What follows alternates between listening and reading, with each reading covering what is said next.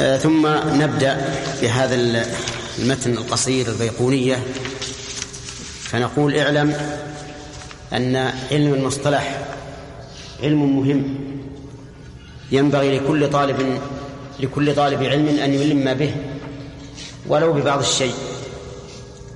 وأما قول من قال من الناس إن علم المصطلح لا داعي له اليوم لأن الأحاديث قد دونت والعلماء تكلموا على الصحيح والضعيف وبينوا كل واحد منهما وبينوا أحكامه فهذا قول لا لا أساس له من الصحة. فهذا العلم علم المصطلح لا زال قائما ولا زالت أهميته موجودة. واعلم أن فائدة علم المصطلح هو تنقية الأدلة الحديثية التي تنسب إلى رسول الله صلى الله عليه وسلم وتخليصها مما يشوبها من ضعيف وموضوع وغير ذلك. وذلك أن الشرع كما نعلم جميعا نقل إلينا نقلا بأدلته من الكتاب والسنة. أما الكتاب العزيز فقد حفظه الله عز وجل. وتلقاه الناس صاغرا عن كابر وتواتر تواترا لفظيا ومعنويا. لم يوجد له لم يوجد له نظير في الكتب السابقة ولهذا لم تتطاول عليه ولله الحمد أيدي التحريف. بل كان محفوظا حتى من حاول أن يحرف معنى القرآن فإن الله تعالى يقيض له من يصده ويبين عدوانه على كتاب الله عز وجل. أما التحريف اللفظي فما علمنا أن أحدا من الناس حاول أن يحرفه أي بأن يغير كلمة بكلمة أو ما أشبه ذلك إلا ما ينقل عن بعض المبتدعة كما يقال إن بعضهم كان يقرأ وكلم الله موسى تكليما.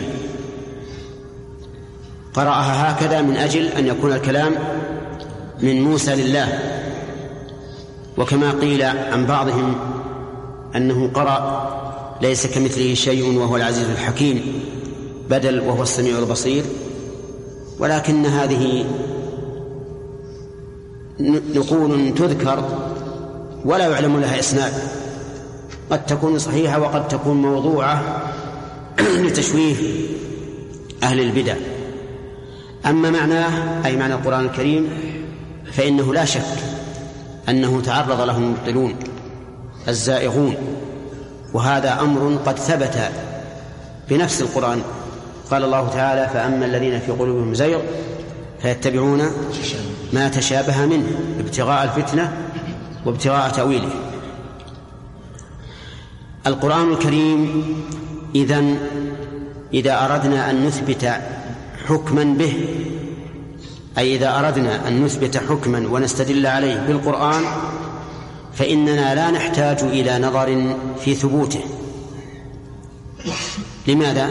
ثابت. لأنه ثابت منقول بالتواتر القطعي. يتواتر يتناقله الصغير عن الكبير. لكننا نحتاج إلى ثبوت دلالته على الحكم. نحتاج إلى ثبوت دلالته على الحكم لأنه قد يستدل به من يستدل ولكنه لا لا دلالة له لا دلالة فيه على ما زعم. وهذا يكون كثيرا كما يعرفه من تتبع أقوال أهل العلم. أما السنة المطهرة فإنها تحتاج أو فإن المستدل بها يحتاج إلى أمرين. الأمر الأول ثبوت سندها إلى الرسول صلى الله عليه وسلم. والأمر الثاني ثبوت دلالتها على الحكم.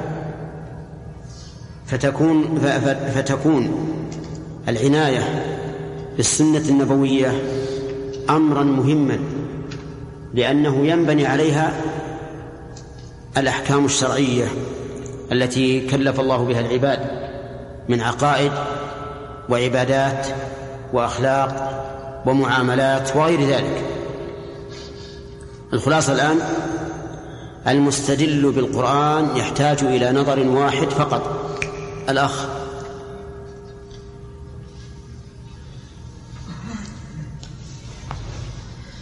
ها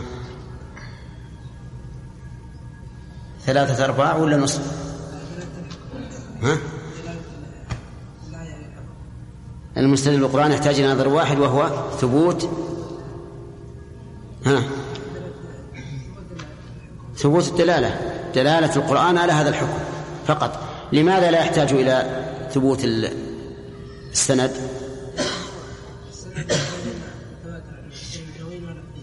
أي نعم. لأنه نقل إلينا نقلا متواترا قطعيا. ليس فيه شك. طيب المستدل بالسنة يحتاج نظرين. الأول أو شيء. الأول كيف؟ طيب نشوف أصحاب النوم. نعم.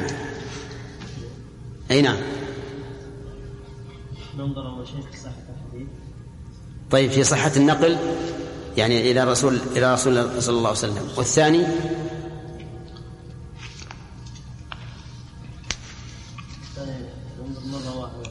إيش؟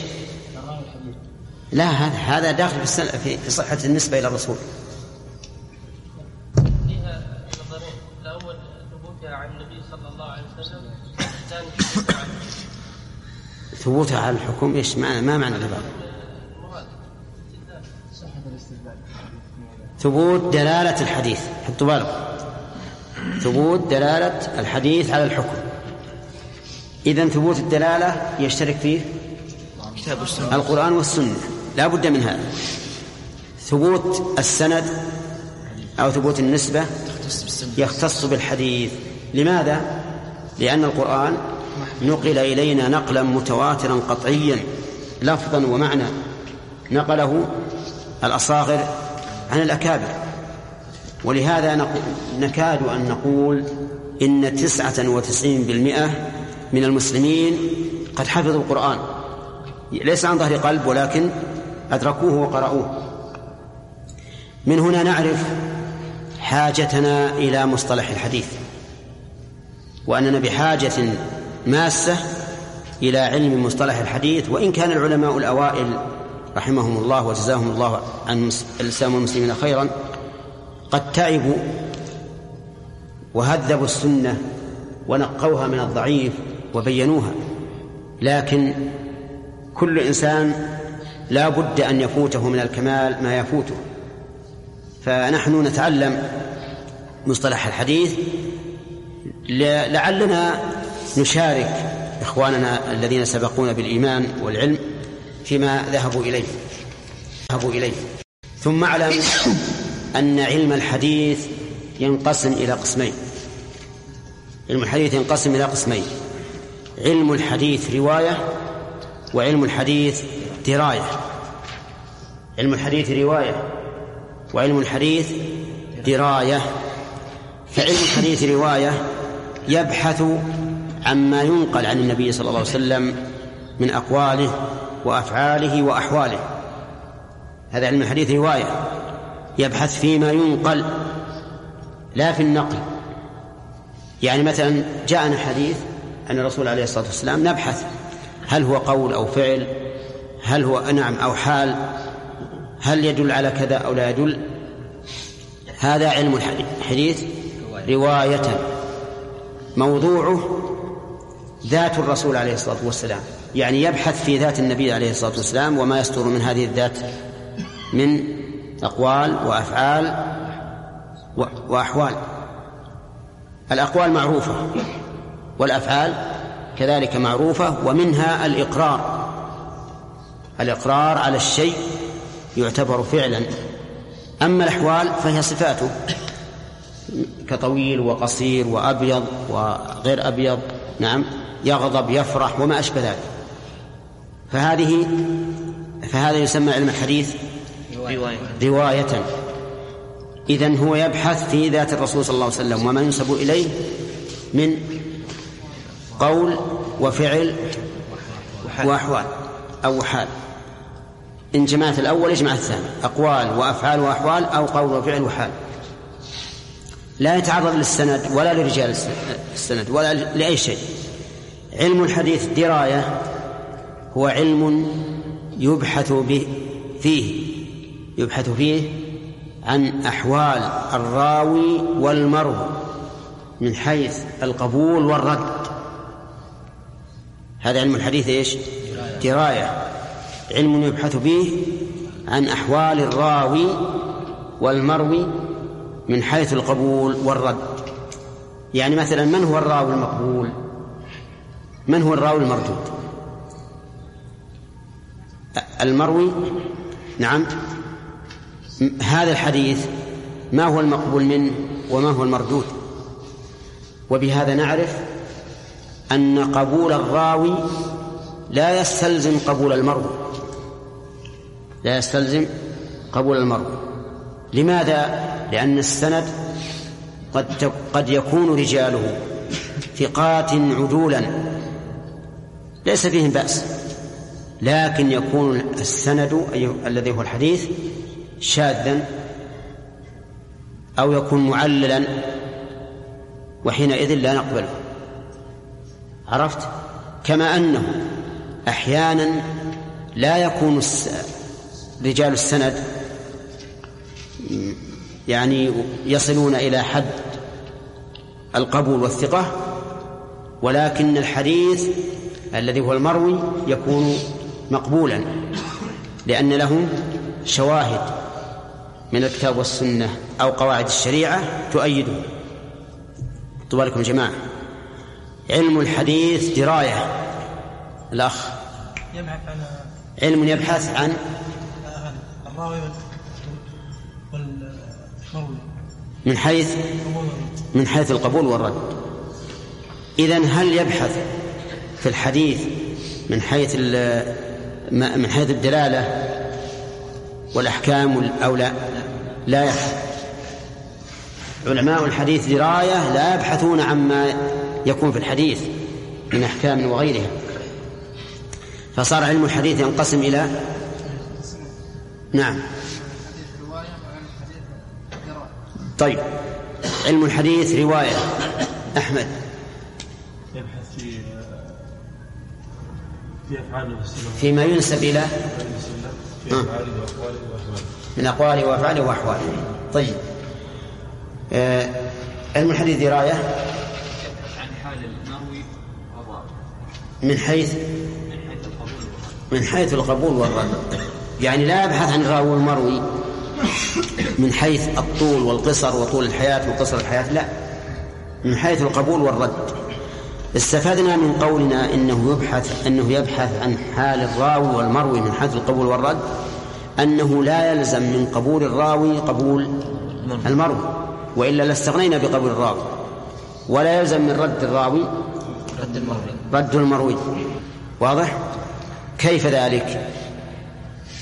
قد يكون السند ثابتا ورجاله ثقات ثقات عدولا لا إشكال فيه ولا بأس به. ولكن يكون المروي إيش؟ شاذا. أو معللا. طيب كذلك بالعكس قد يكون الراوي ضعيفا. ولكن الحديث له شواهد من القرآن أو السنة أو قواعد الشريعة العامة وحينئذ نقبله. ولهذا أحيانا تقبل الأمة الأحاديث المرسلة مع انقطاعها لوجود شواهد لها. وكثير من العلماء يصحح الحديث باشتهاره وقبوله بين العلماء وإن كان سنده ليس بذاك. واضح يا جماعة؟ طيب. إذن علم مصطلح الحديث علم هام. يعرف به الإنسان إيش؟ ما يقبل وما يرد من الحديث. هذه فائدته فائدة علم المصطلح معرفة ما يقبل وما يرد من الحديث لأننا نبحث فيه عن أحوال الراوي والمروي من حيث القبول والرد. طيب. علم المصطلح في الواقع علم متعب من جهة ولذيذ من جهة. فمن جهة فمن جهة أنه يجعل للطالب ملكة يستطيع بها أن يحكم على الحديث بالصحة والضعف فهو شاق من جهة أخرى لأن البحث عن أحوال الراوي يحتاج إلى مطالعة الكتب. أي كتب؟ كتب الرجال. التي ألفت في هذا الفن. كتب الرجال التي ألفت في هذا الفن إذا قرأ الإنسان فيها ترجمة شخص ترجمة شخص ليس مبرزا في العدالة أو ليس ظاهرا في الضعف يجد أن العلماء قد يختلفون فيه. فهذا يقول ثقة وهذا يقول ضعيف وهذا يقول لا بأس به وهذا يقول صالح وما أشبه ذلك. إذن يحتاج إلى إلى تعب في تحقيق هذا الخلاف. فلهذا نقول إن علم المصطلح آه، لذيذ من جهة والثاني وشاق من جهة أخرى. ولكن متى تعلمه الإنسان حصل له فيه خير كثير. لذلك نحن قررنا وبمشورتكم أن نقرأ هذا الكتاب المختصر. مختصر هو أربع وثلاثون بيتا في ظني أن الرجل السريع الحفظ يحفظها؟ ها؟ في يوم واحد. نعم ولهذا محمد واصل إن شاء الله غدا يسمعنا إياها. نعم. ما دام حكمت أنه في يوم واحد نعم فعليك أن تصح الحكم وإلا نرى شيئا آخر. يقول المؤلف رحمه الله بسم الله الرحمن الرحيم. البسملة هذه آية من كتاب الله عز وجل. آية من كتاب الله. إذن هي من كلام الله. هي من كلام الله. يبتدأ بها كل سورة. كل سورة من القرآن يبتدأ فيها ببسم الله الرحمن الرحيم. إلا سورة واحدة وهي سورة براءة. فإنها لا تبتدأ بالبسملة اتباعا للصحابة رضي الله عنهم. ولولا أنها لم تنزل لحفظها الله عز وجل. أي لو أنها نزلت لكانت محفوظة كما حفظت في بقية السور. لكنها لم تنزل على الرسول عليه الصلاة والسلام. ولكن الصحابة أشكل عليهم. هل هي من من الأنفال؟ أو إنها سورة مستقلة فوضعوا فاصلا فاصلا بينهما دون البسملة. ولكن لو سألنا سائل هل البسملة في علم الله من كتاب الله أو لا؟ ها؟ لا في قصدي البسملة في براءة. من كتاب الله أو لا؟ لقلنا لا لماذا؟ لأن الله قال إنا نحن نزلنا الذكر وإنا له لحافظون. ولو كانت البسملة في صلاة براءة ثابتة لحفظها الله عز وجل كما حفظها في بقية السور. البسملة كما تشاهدون جار ومجرور ومضاف إليه وصفة. كذا عبد الرحمن؟ ها؟ نشاهد الآن. طالع. جار ومجرور. ها؟ ومضاف إليه وصفة. باسم جار مجرور لفظ الجلالة مضاف إليه. الرحمن الرحيم صفة. طيب. كل جار ومجرور لا بد له من متعلق لأن الجار والمجرور معمول والمعمول لا بد له من عامل ولهذا قال ناظم الجمل لا بد للجار من التعلق بفعل أو معناه نحو مرتقي واستثني كل زائد له عمل كالبا ومن والكاف أيضا ولعل. كل مجرور لا بد له من التعلق. إما بفعل كقام أو معناه كاسم الفاعل واسم المفعول. مثلا طيب إذن البسملة متعلق بمحذوف. فما هذا المحذوف؟ اختلف فيه النحويون. لكن أحسن ما نقول إن المحذوف فعل متأخر مناسب للمقام. فعل متأخر مناسب للمقام. كمثل بسم الله ونحن الآن بنقرأ النظم. يكون التقدير بسم الله أقرأ. إذا كان الناظم هو اللي قال بسم الله. بسم الله أنظم. بسم الله أنظم. طيب. وهنا سؤال. لماذا قدرناه فعلا ولم نقدره اسم فاعل مثلا؟ بسم الله ابتدائي مثلا أو ما أشبه ذلك. يعني اسم فاعل أو مصدر ما قدرناه لا مصدرا ولا اسم فاعل. ها. ولا اسم مفعول. ما قلنا بسم الله منظومي بسم الله نظمي. نقول قدرناه فعلا لأن الأصل في العمل إيش؟ الأفعال. الأصل في العمل الأفعال. ولهذا يعمل الفعل بدون شرط وما سواه من من العوامل الاسمية تحتاج إلى شرط. هذا واحد. لماذا قدرناه متأخرا؟ قدرناه متأخرا لوجهين.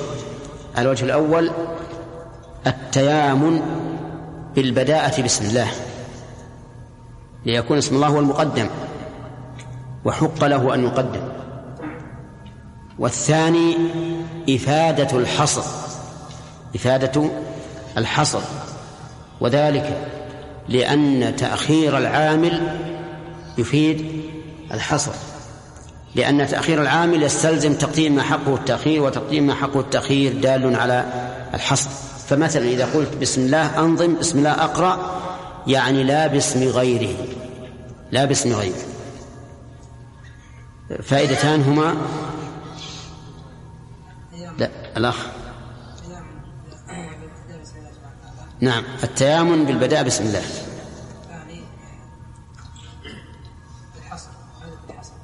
إفادة الحصر كيف كان ذلك لإفادة الحصر؟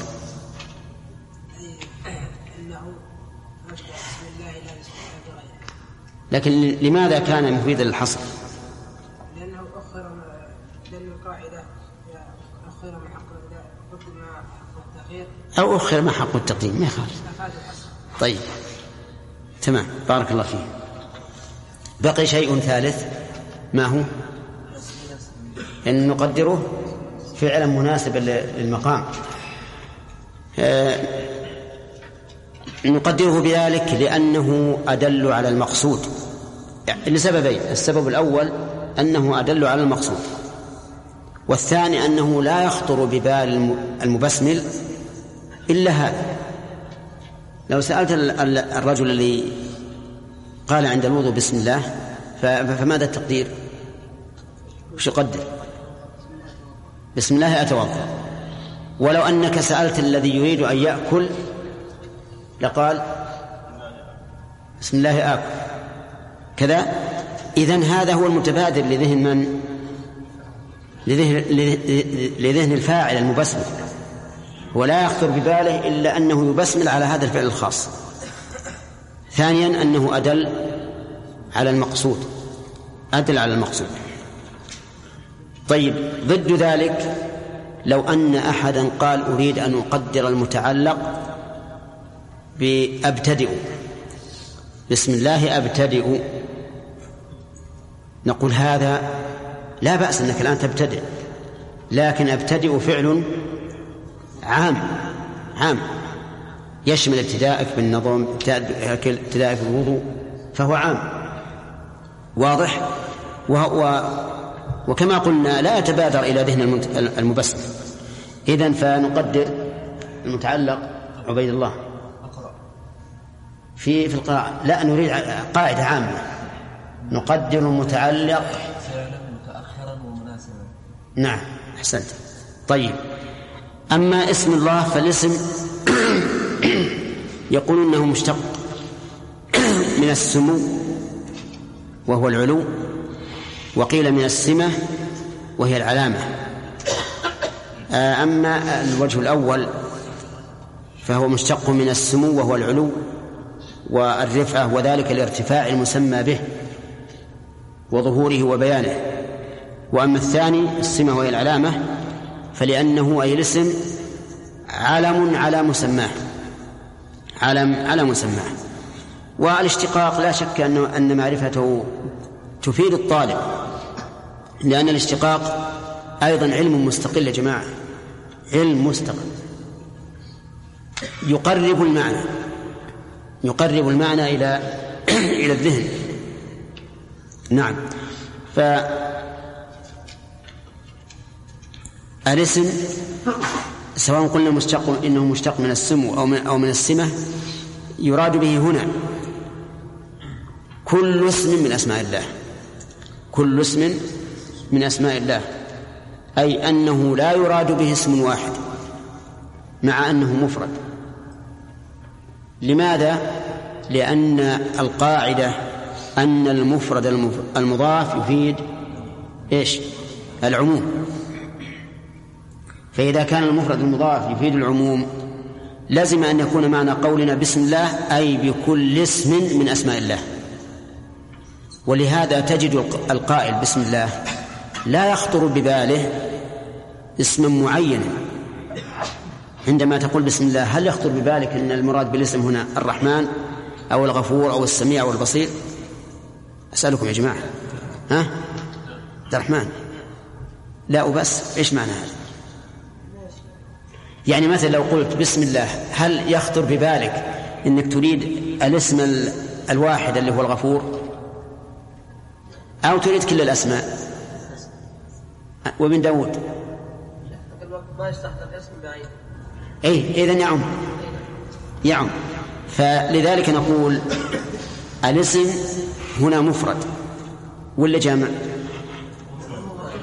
مفرد يا جماعة. إيه لك مفرد. وش الجمع؟ أسماء. أي نعم الجمع أسماء. إذن هو مفرد مضاف. المفرد المضاف يفيد إيش؟ العموم. هذه قاعدة. ويدل لهذا قول الله تعالى وإن تعدوا نعمة الله لا تحصوها. لو كان المراد واحدة من النعم لكانت تحصى. لكن المراد جميع النعم. طيب. إذن بكل اسم من أسماء الله. أبتدئ بكل اسم من أسماء الله. ألبى هنا. هل هي للمصاحبة أو للاستعانة؟ ها؟ شوف يا جماعة. في ناس قالوا للاستعانة وفيه ناس ومنهم الزمخشري قالوا للمصاحبة. قالوا للمصاحبة. الحقيقة الزمخشري نسأل الله لنا وله العافية معتزلي معتزلي من المعتزلة. عرفتم؟ لكنه جيد. عفريت العفاريت. يأتي بالكلمة لا يحس بها الإنسان إطلاقا. ولا ولا يدري وش تهدف إليه. يقال عن ابن البلقيني أنه قال أخرجت من الكشاف الكشاف تفسير القرآن للزمخشري اعتزاليات بالمناقيش. اللي يخرج بالمنقاش ها؟ خفي ولا ظاهر؟ خفي جدا. لما قال الله تعالى فمن زحزح عن النار وأدخل الجنة فقد فاز. قال أي فوز أعظم من هذا الفوز؟ يقولها الزمخشري كلام ما في شيء. ظاهر أنه جيد. لكنه يريد بذلك أن ينفي رؤية الله. أن ينفي رؤية الله. لأن رؤية الله أعظم من أعظم فوزا من أن أن يدخل الإنسان الجنة ويزحزح عن النار. أنت إذا قرأت هذا ما تظن هذا الشيء. هنا رجح الزمخشري أن الباء للمصاحبة لا للاستعانة مع أن الظاهر من المبسمل أنه يريد الاستعانة ولا شك. يريد الاستعانة. أي إنسان يقول بسم الله يعني عشان يستعين باسمه على على ما أراد. لكن هو رجح الاستعانة المصاحبة. لأن المعتزلة يرون أن الإنسان مستقل بعمله. وإذا كان مستقلا بعمله لا يحتاج إلى الاستعانة سبحان الله. يعني من يخطر بباله هذا؟ رجل نحوي رجح أن البال المصاحبة. لماذا؟ وهو رجل ما هو هين. عنده فهم ثاقب عجيب. لكن لهذا السبب ما دام الإنسان مستقلا بعمله ما يحتاج إلى الاستعانة بالله. لكن لا شك أن الذي يتعين فيها أن تكون للاستعانة التي تصاحب كل الفعل. فهي في الأصل للاستعانة وهي مصاحبة للإنسان من أول فعله إلى آخره. ثم قد نقول إنها تفيد معنى معنى ثالثا وهو التبرك. التبرك إن لم نحمل التبرك على الاستعانة ونقول كل مستعين بشيء فإنه متبرك به ولكنه لا شك أن الباء تفيد البركة البركة العظيمة. لو أن الإنسان ذبح ذبيحة ولم يسمي لم تؤكل ميتة ولو سمى ها؟ لحلت وصارت ذكية طاهرة ببركة البسملة. لو سم لو أنه توضأ بدون تسمية على القول بوجوب التسمية لم يصح وضوء ولو سمى لصح إذا لا بد فيها بركة أيضا. ففيها تبرك واستعانة ها؟ ومصاحبة ومصاحبة طيب. وبسم الله. الله علم على الذات العلية على ربنا عز وجل. علم خاص بالله. لا يسمى به غيره. وهو مشتق من إله. مشتق من إله. حطوا بالكم يا جماعة. لكن حذفت الهمزة وعوض عنها ال فصارت الله. وقيل مشتق من الإله وأن ال موجودة في بنائه من الأصل. وحذفت الهمزة للتخفيف كما حذفت من الناس وأصلها الأناس. ومن شر وخير. وأصلها أشر وأخير. معلوم؟ على كل حال هي علم على الله عز وجل لا يسمى به غيره وما معناه؟ تكلموا فيها كثيرا لكن أحسن ما قيل فيها إنها من الألوهية وهي التعبد بحب وتعظيم. يقال آله إليه أي اشتاق إليه وأحبه وأناب إليه وعظمه. فهي مشتقة من الألوهية وهي المحبة والتعظيم. نعم. يقال عند العامة أنا واله على فلان. وش معنى واله عليه؟ يعني مشتاق إليه. يعني أنا مشتاق إليه. ف فهي في الحقيقة من الألوهية أي العبودية بمحبة وتعظيم. وعليه. فيكون إله بمعنى مألوه. إله بمعنى مألوه. كذا؟ أي معبود. وهل فعال تأتي بمعنى مفعول؟ صاحب الرعب الربعة. ها؟ مثل؟ لا غير هذه. لأن هذه هي اللي تحتاج إلى استدلال. أصبر. عبد الله إن شاء الله يمكن يحضر معنا شوي. إيه. بدنا. لا بدنا. طيب. نعم. فراش بمعنى مفروش وغراس وبناء بمعنى مبني. طيب. آه إذن الإله أو الله بمعنى المعبود. المعبود تألها ومحبة وتعظيما. الرحمن صفة لله وهو اسم من أسماء الله أيضا اسم من أسماء الله يدل على الرحمة يدل على الرحمة والرحمة صفة انفعالية صفة انفعالية. لا يستطيع الإنسان أن يحدد معنى الرحمة لأني أقول لكم كل صفة انفعالية لا يمكن أن تحدها بأحسن من لفظها. عرفتم؟ جميع الذين حددوا الرحمة إنما يحدونها بآثارها لأنها صفة انفعالية. أنا مثلا أرحم الصغير. وش مش معنى أرحم؟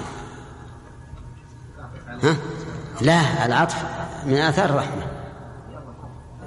ها؟ هي أوضح. هي هي دلالتها على معناها أوضح من غيرها. لو تقول أعطف عليه كان العطف من آثار الرحمة. أحن إليه كذلك. أرفق به كذلك. من الآثار. ولهذا لما ذكر ابن القيم رحمه الله في روضة المحبين وهو كتاب معروف أنكره بعض العلماء. قال لا يمكن أن ابن القيم يؤلف مثل هذا الكتاب لأنه مملوء بأشياء. آه ذكر للمحبة أكثر من عشرين تعريفا. المحبة وش المحبة؟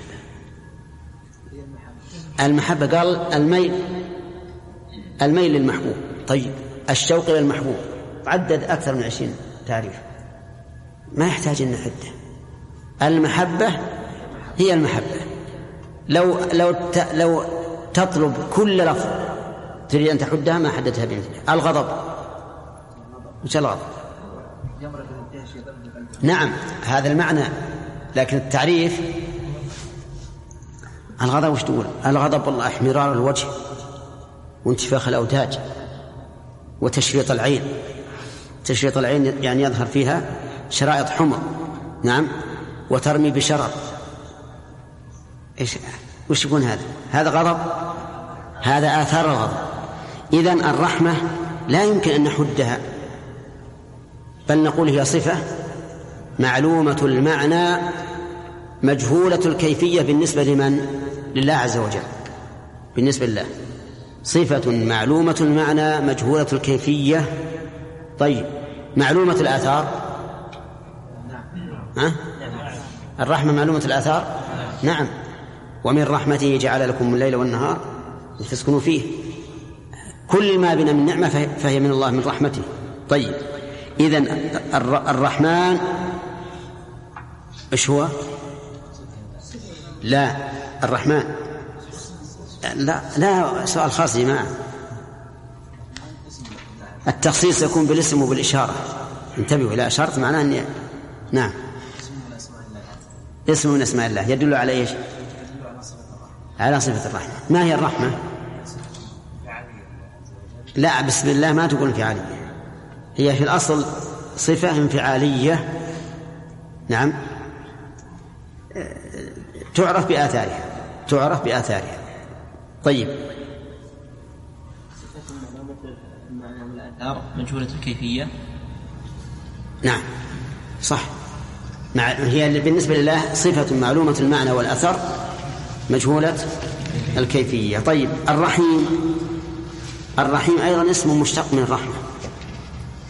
مشتق من الرحمة. لكن هل هو بمعنى الرحمن؟ أو يختلف. قال بعض العلماء إنه بمعنى الرحمن.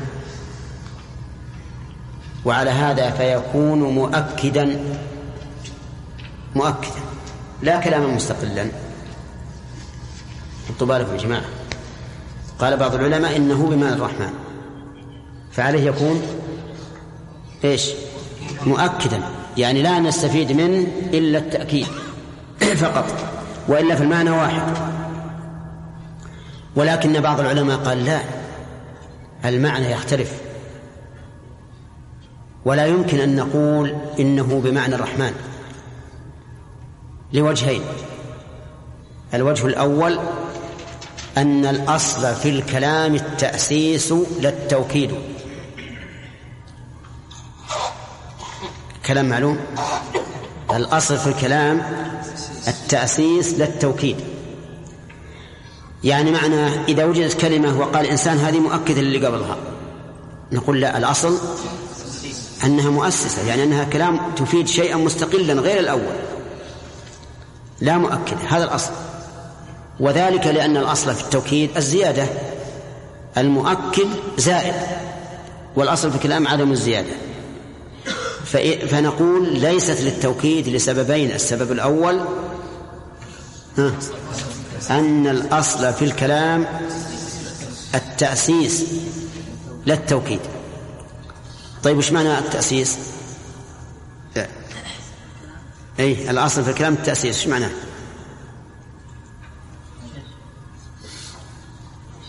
طيب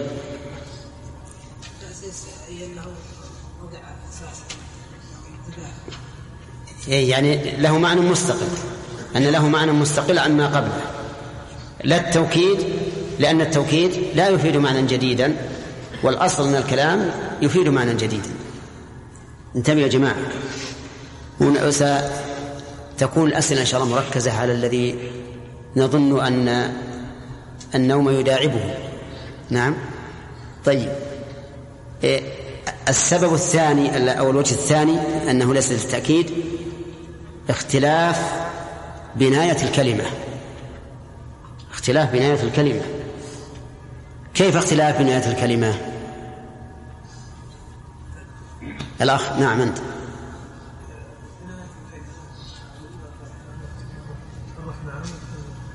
الأولى على فعلان والثانية على فعيل. فالبناء مختلف. والقاعدة في اللغة العربية أن اختلاف المبنى يدل يدل على اختلاف المعنى. عرفتم؟ إذن لا بد أنه أنه مختلف. فما وجه الخلاف؟ قال بعض العلماء وجه وجه الخلاف أن الرحمن يدل على الرحمة العامة والرحيم يدل على الرحمة الخاصة لأن رحمة الله عز وجل نوعان عامة وخاصة. فالعامة لجميع الخلق والخاصة للمؤمنين. كما قال تعالى وكان بالمؤمنين رحيما. والدليل على أنها خاصة بالمؤمنين الأخ. أي نعم. ما وجه الدلالة على أنها خاصة بالمؤمنين؟ لا من المحسنين. نعم نشوف. نعم. المعمول يعني. تقديم المعمول يدل على الحصر. كان بالمؤمنين لا بغيرهم. رحيما. فيقول الرحمن ها يراد بها الرحمة العامة والثاني الرحمة الخاصة هذا وجه. وبعضهم قال لا الرحمن يدل على الصفة والرحيم يدل على الفعل. فمعنى الرحمن يعني يعني ذا الرحمة الواسعة. ذا الرحمة الواسعة كما قال تعالى ورحمتي وسعت كل شيء. والمراد بالرحيم إيصال الرحمة إلى المرحوم. فيكون الرحمن ملاحظا فيه الوصف والرحيم ملاحظا فيه الفعل. عرفت يا أخ نعم. التثاؤب من الشيطان. عرفت؟ ماذا قلنا في الفرق؟ ذكرنا للعلماء رأيين. الرأي الأول.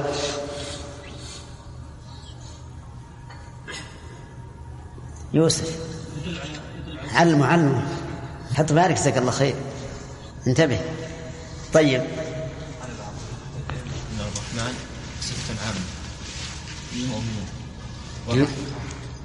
كيف الرحمن صفة عامة للمؤمنين؟ الرحمن عامة. عامة للمؤمنين. لا عامة لجميع الناس. إيه؟ والرحيم للمؤمنين. نعم. وقال بعض أهل العلم أن الرحمن آه، هي الصفة. والرحيم هي الفعل.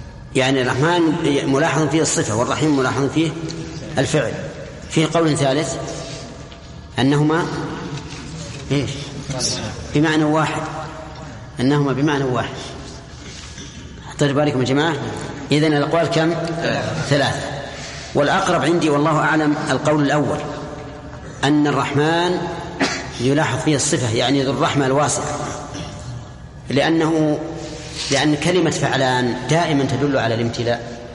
مثل غضبان سكران ريان وما أشبه ذلك. وأما الرحيم فيلاحظ فيها إيش؟ فعل. الفعل. يلاحظ فيها الفعل أي الموصل رحمته من يشاء, من يشاء. انتهى الكلام الآن على البسملة. وإنما أطلنا فيها الكلام لأن البسملة كما تعرفون تأتي في كل كتاب. أتت في الكتاب العزيز كلام الله رب العالمين عز وجل وأتت في غيره. فينبغي للإنسان أن يحيط بها علما حتى إذا جاءته في أي موضع وإذا لديه علم. طيب إذا قال قائل لماذا كيف يبتدئ المؤلف هذه القصيدة بالبسملة وهي من الشعر؟ نقول لأن هذا الشعر ذو بال يعني أنه يهتم به وكل أمر ذي بال لا يبدأ فيه ببسم الله فهو أبتر يعني أقطع البركة ما في بركة. ولأن هذا هذا النظم نظم علم شرعي أو وسيلة إليه فيحسن أن يبتدأ فيه بالبسملة. أما إنسان بيبدأ بشعر يصف فيه النساء أو الخمر أو ما أشبه ذلك فهذا ربما نقول لا يحسن أن تبدأ أن تبتدئه ببسم الله. لعل الله ينزع البركة منه لأنه لا خير فيه. أما شيء نافع فإنه ابتدأ فيه الله كذا يا شاكر. وين رحت؟ وش قلت؟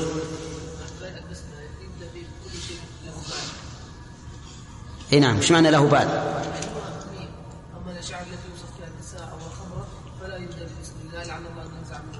إي طيب. جيد. جيد.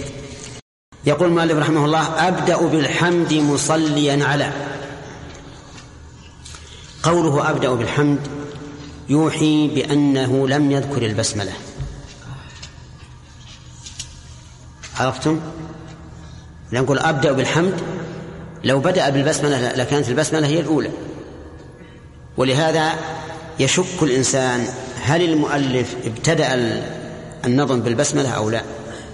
لكن الشارح ذكر أنه ابتدأ بالبسملة. وبناء على هذا أي بناء على أنه ابتدأ الكتاب بالبسملة تكون البداءة هنا نسبية. أبدأ بالحمد. بداءة نسبية. كيف بداءة نسبية؟ أي بالنسبة لدخوله في موضوع الكتاب أو في صلب الكتاب. معلوم؟ وقوله بالحمد مصليا. أبدأ بالحمد مصليا. مصليا حال لا شك. يحتمل أن تكون من فاعل أبدأ يعني حال كونه مصليا ويكون المؤلف قد بادأ بالحمد متلبسا بالصلاة على النبي صلى الله عليه وسلم. ويحتمل أن تكون حال من الفاعل من فاعل المصدر وهو الحمد إذا جعلناه مصدرا. فما هو الحمد؟ الحمد قال العلماء إنه وصف المحمود بالكمال. وصف المحمود بالكمال حبا وتعظيما. حطوا بالكم يا جماعة. وصف المحمود بالكمال حبا وتعظيما. فإن وصفه بالكمال لا حبا وتعظيما ولكن خوفا ورهبة سمي ذلك مدحا لا حمدا. سمي مدحا لا حمدا. فالحمد لا بد أن يكون مقرونا بمحبة المحمود وتعظيمه. طيب فإن كرر الوصف بالكمال سمي ثناء. وقول المؤلف بالحمد لم يذكر المحمود ولكنه معلوم بقرينة الحال لأن المؤلف مسلم فالحمد الواقع من المسلم يتوجه إلى من؟ إلى الله عز وجل. إذن بالحمد لله عز وجل. وهو أهل لأن يحمد ويثنى عليه سبحانه وتعالى. لأنه جالب النعم ودافع النقم. ولأنه ذو الكمال المطلق على الإطلاق. فهو مستحق لأن لأن يحمد. الحمد لله. مصليا على محمد. وش قلنا في مصليا إعرابه حال. وما معنى الصلاة على النبي صلى الله عليه وسلم؟ الصلاة على النبي صلى الله عليه وسلم هي طلب الثناء عليه. طلب الثناء عليه في الملأ الأعلى. إذا وقعت من البشر الداعي. أما من الله فهي ثناؤه عليه في الملأ الأعلى. هذا هو أحسن ما قيل فيها وهو قول أبي العالية وتلقاه الناس بالقبول. صلاة الله على نبيه ثناؤه عليه في الملأ الأعلى عند الملائكة. صلاتنا نحن على النبي طلب الثناء عليه في الملأ الأعلى عرفتم؟ وأما من قال إن الصلاة من الله الرحمة فإن هذا ضعيف. ضعيف. يضعفه قوله تعالى أولئك عليهم صلوات من ربهم ورحمة. ولو كانت الصلاة بمعنى الرحمة لكان معنى الآية أولئك عليهم رحمات من ربهم ورحمة. هذا لا يستقيم. والأصل كما قلنا قبل قليل الأصل في الكلام التأسيس. فإذا قلنا ورحمة صار عطف مماثل على مماثل. فالصلاة من الله هي إيش؟ ثناؤه على العبد في الملأ الأعلى. الحمد لله. إذا قلنا اللهم صل على محمد. صلى الله علينا بها عشرا. يعني نحن طلبنا من الله أن يثني على نبيه مرة واحدة ويثني علينا عشر مرات. نعمة كبيرة ولله الحمد. فإذا الصلاة على النبي صلى الله عليه وسلم من الإنسان طلب الثناء عليه في الملأ الأعلى من الله. والصلاة من الله الثناء عليه في الملأ الأعلى. طيب. محمد خير نبي أرسل. محمد هو أحد أسماء النبي صلى الله عليه وسلم. وقد ذكر الله اسمين من أسماء الرسول في القرآن الكريم. أحمد ومحمد. أما أحمد فهو نقلا عن عيسى عليه الصلاة والسلام. حيث قال لقومه إني رسول الله إليكم مصدقا لما بين يدي من التوراة ومبشرا برسول يأتي من بعدي اسمه أحمد. اختار هذا الاسم. إما لأنه لم يوحى إليه إلا بذلك وتسمية الرسول عليه الصلاة والسلام من الأمور الغيبية بالنسبة لعيسى فاقتصر على ما أوحي إليه. وإما لأنه يدل على التفضيل. أحمد اسم تفضيل في الأصل. تقول فلان أحمد الناس. فخاطب بني إسرائيل بأنه أحمد ليبين لهم كماله وأنه أكمل الحامدين. عرفت؟ أما محمد فهو اسم مفعول من حمده. لكن أحمد اسم تفضيل. فلهذا اختاره عيسى إما بوحي أو باختيار من عنده والأقرب والله أعلم أنه بوحي وأن الله أوحى إليه هذا الاسم لهذه العلة. أن يتبين لبني إسرائيل أن محمدا صلى الله عليه وسلم هو أحمد الناس. هذه واحدة. وللابتلاء والامتحان. للابتلاء والامتحان.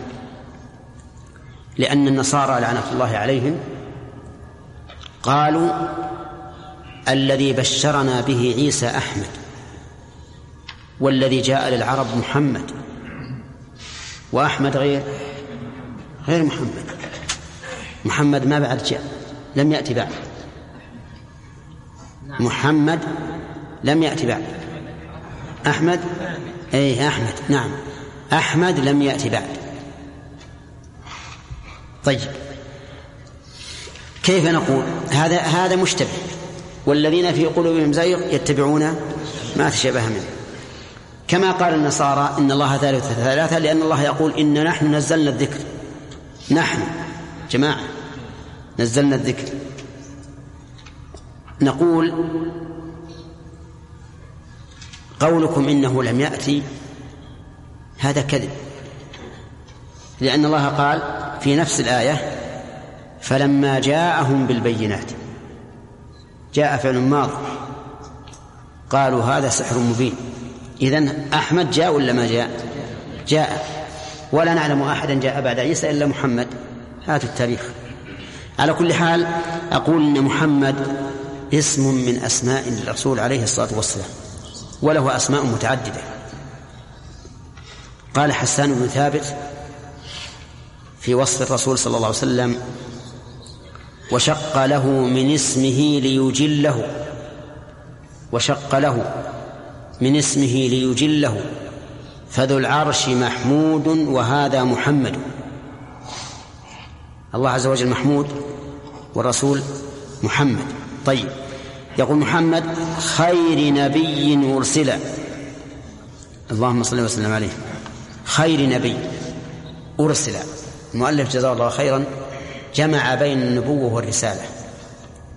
خير نبي أرسل. وذلك لأنه ما من رسول إلا وهو نبي.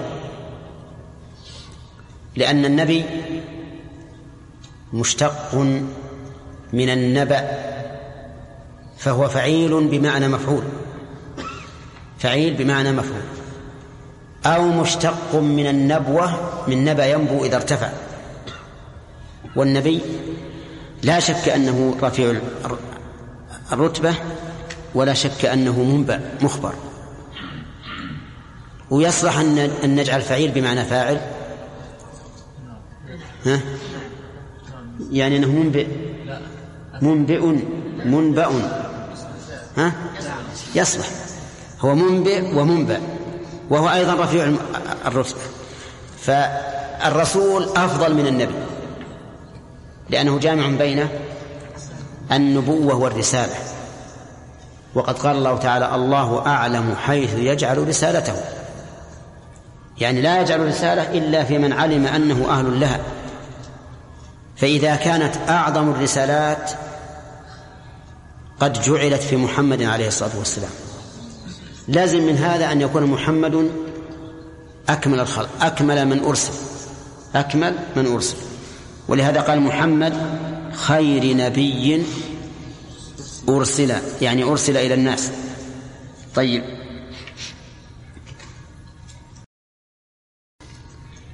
ثم قال وذي من أقسام الحديث عدة وكل واحد أتى وحده. ذي اسم إشارة. والمشار إليه ما ترتب في ذهن المؤلف. تبالغ. أنتم ترون في أول الكتب. أما بعد فهذا كتاب. أما بعد فهذا اعتقاد. وما أشبه ذلك. هل المشار إليه موجود في الخارج أو موجود في الذهن؟ ها؟ إن كان يقول بعض المحشين إن كانت الخطبة بعد الكتاب. فالمشار إليه موجود في الخارج لأنه قد وجد الكتاب. وإن كانت الخطبة قبل التأليف فالمشار إليه في الذهن. الله أعلم لا ندري هل المؤلف كتب الكتاب أولا أو لكن الأصل أن الشيء على ترتيبه. فإذا تقدمت الخطبة في أول الكتاب فهي سابقة عليه. وبناء على ذلك نقول وذي المشار إليه ما ترتب في ذهن المؤلف. من أقسام الحديث أقسام جمع قسم وقسم الشيء يعني جزءه يعني من أجزاء الحديث. وما المراد بالحديث هنا؟ هل هو علم الرواية أو علم الدراية؟ قل. ها؟ أقول قول المؤلف من أقسام الحديث هل هو علم الرواية أو علم الدراية؟ الدراية. صح. علم الدراية. لأننا قلنا إن علم الدراية علم يعرف به أحوال الراوي والمروي من حيث القبول والرد. طيب. عدة يعني عدد ليس بالكثير وكل واحد من هذه الأقسام أتى. أتى يعني أنه جاء به المؤلف. لأن ما يأتي الحاء وحده. هو كلام لا بد فيه من متكلم. أتى وحده. أتى وحده. شو الناصب؟ سامي. أتى وحده. لا الواو حرف عطف. أتى وحده. هو أتى فعل ماضي. نعم. والواو؟ والواو معطوف على على أتى الفاعل على أتى. حده فعل ما يستقيم. نعم. الواو والمعية. وحد مفعول معه. عرفتم؟ وهنا قاعدة إذا عطف على الضمير المستتر فالأفصح أن تكون الواو للمعية. الأفصح أن تكون الواو للمعية وينصب ما بعدها. فإذا قلت محمد جاء وعليا أفصح من أن تقول محمد جاء وعلي ولا يصلح. لكن إذا أردت أن يكون العطف صالحا ائت بضمير بالضمير المنفصل. استمع إلى قوله تعالى أسكن أنت وإيش؟ وزوجك. لو لم تأتي أنت لكان الكلام يكون أسكن وزوجك أسكن وزوجك. إذا إذا عطفنا القاعدة إذا عطفنا على ضمير منف... مستتر. ها؟ فالأفصح النصب على أن الواو للمعية كل واحد أتى وحده. كم الساعة؟ مناقشة الآن. ما في شيء. مناقشة. مناقشة تحتاج تشكيل تسجيل. نعم. آه، البسملة. خالد. متعلقة بإيش؟ نعم. يقدر فعلا متأخرا مناسبا للمقام. ما الذي يناسب هنا؟ أنظم. أنظم إذا كان من المؤلف أما إذا كان مني أنا أقرأ بسم الله أقرأ تمام يقول العلماء إن بسم الله جامعة لجميع أسماء الله كيف ذلك؟ إن قول بسم الله جامع لجميع أسماء الله كيف ذلك؟ يعني أن المتكلم عندما يذكر اسم الله عز وجل. هو يعني يحضره أن أن ينطق بسم الله يعني ما يحضره لفظ نفسه لفظ جلاله نعم. لا الأخ. إيه نعم. مازن. مازن. لم يعني الاسم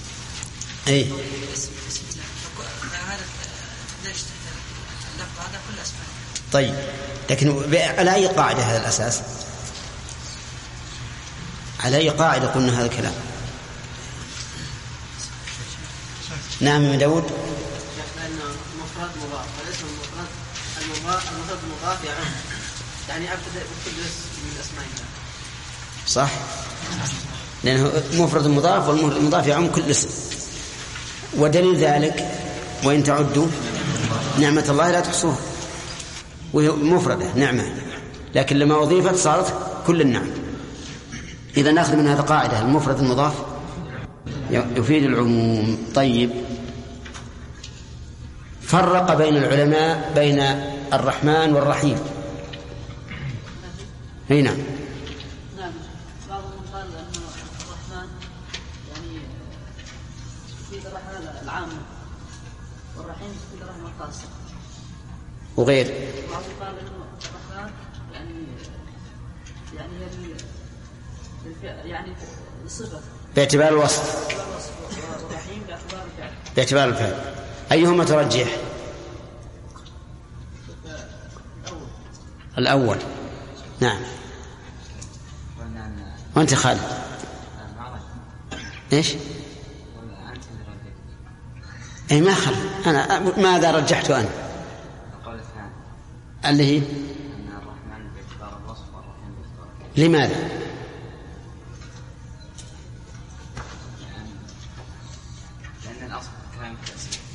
الأصل في الكلام التأثير الأصل في الكلام تأسيس طيب. لو قال قائل هل الله هل لله رحمة على الكافر؟ رحمة في الدنيا. وفي الآخرة في تعذيبه رحمة للمؤمنين. طيب. يقول أبدأ بالحمد مصليا على محمد خير نبي أرسل ما الذي جاء بالألف؟ سلطان. أرسل. وثانيا لا أعلم. نعم. ضرورة شعرية هذا من لازم شيخ هذا كلام حجاج. اختلف التعبير. نعم. للإطلاق. يسم يسميها العلماء ألف الإطلاق. ألف الإطلاق إطلاق الروي طيب قول خير نبي أرسل ما حضرت؟ اي نعم الجمع بإيش؟ نبي أرسل أليس يقال كل رسول نبي؟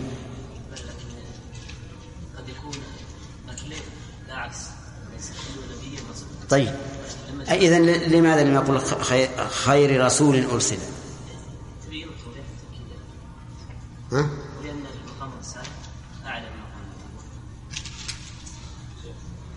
نعم لا أنا أظن ذكرنا لكم بس سابقا بالحقيقة مو بالشرح الأخير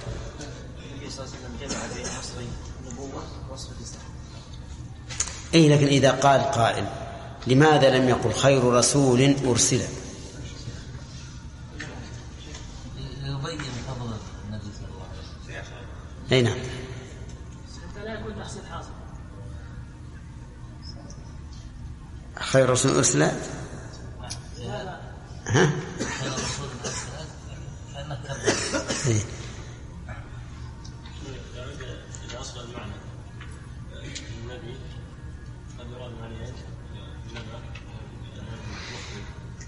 يقولون إن إن دلالة الرسالة على النبوة من باب دلالة الل- اللزوم. لأن من لازم كونه رسولا أن يكون نبيا. كذا فإذا ذكر اللفظ صريحا كان ذلك أوضح في الدلالة على المقصود. فالجمع بينهما إذن نستفيد منه أنه نص على النبوة ولو اقتصر على الرسالة ها؟ لم نستفد النبوة إلا عن طريق اللزوم. وأيما أولى أن يكون اللفظ دالا على المعنى بنصه أو باستلزامه. بنصه هذا هو. هذا هو. مع أن الرسول صلى الله عليه وسلم في حديث البراء بن عازم عند ذكر النوم لما أعاد البراء بن عازم الحديث قال آمنت برسولك الذي أرسلت. فقال له النبي عليه الصلاة والسلام لا قل آمنت بنبيك الذي أرسلت. بنبيك الذي أرسلت لأجل آه، أن يكون دلالة ال- آه، دلالة النبوة دلالة نص. هذه من جهة. وأيضا من جهة أخرى أنه إذا قيل خير رسول فإنه من المعلوم. أن الرسول يشمل الرسول الملكي والرسول البشري. من الرسول الملكي؟ جبريل. فإذا قلت خير رسول أرسل قد لا يتضح المقام. لكن على كل حال في في في, في كتابنا هذا في كلام المؤلف هنا كلمة محمد تخرج جبريل. على كل حال ما ما يوهم طيب. ذكر العلماء أن علم الحديث ينقسم إلى نعم. نعم. ما هو علم الحديث رواية؟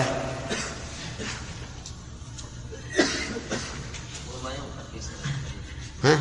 ما ينقل في سنة الحديث. لا. عبد الرحمن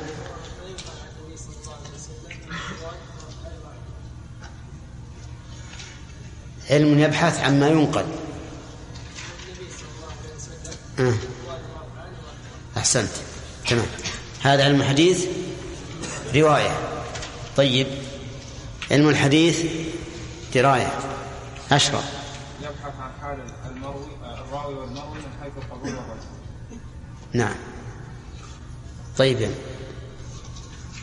آه، لماذا احتاج العلماء إلى مصطلح الحديث؟ تنقية الرسول صلى الله عليه وسلم. من الصحيح والضعيف. تمييز الصحيح والضعيف. يعرف ما يقبل ما يقبل وما يرد من من الأحاديث. طيب. هل لهذا أهمية بندر؟ يعني مثلا كنا نعرف أن هذا حديث صحيح وهذا حديث ضعيف. له أهمية. ها؟ لا شك له أهمية. ما هي؟ العمل بالحديث الصحيح نعم. ورد الحديث الضعيف وعدم العمل به. أحسنت. تمام. لأن الأحكام الشرعية مبنية على ثبوت الدليل. طيب.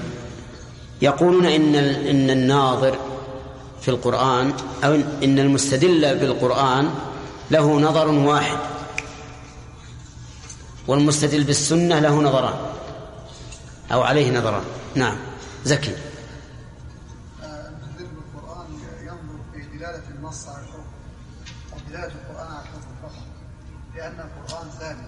يعني ولا يحتاج إلى النظر في نعم. وأما الناظر في الحديث فإنه ينظر آه، يحتاج؟ يحتاج إلى ثبوت الدليل نفسه. إلى نظر, نظر واحد ولا اثنين ولا ثلاثة؟ نظرين نعم. النظر الأول آه، ثبوت آه، الحديث. والثاني ثبوت دلالة الحديث على وش تقولون؟ صحيح؟ طيب. ناخذ درس جديد ولا. هل انتهى الوقت إحنا قدرنا اظن ساعه الا ربع ها؟ ست؟ ما يمدينا طيب ما خلينا ندور غيره يقول وذي من أقسام الحديث عدة. ذي من أقسام الحديث من اللي ما أخذ؟ نعم. يلا يا امداد ذي اسم إيش؟ نعم. المشار اليه إليه؟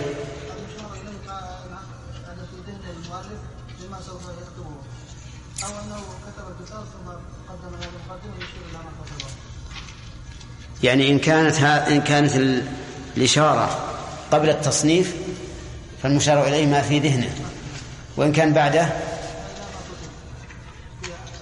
فعل الشيء الحاضر موجود في الخارج نعم.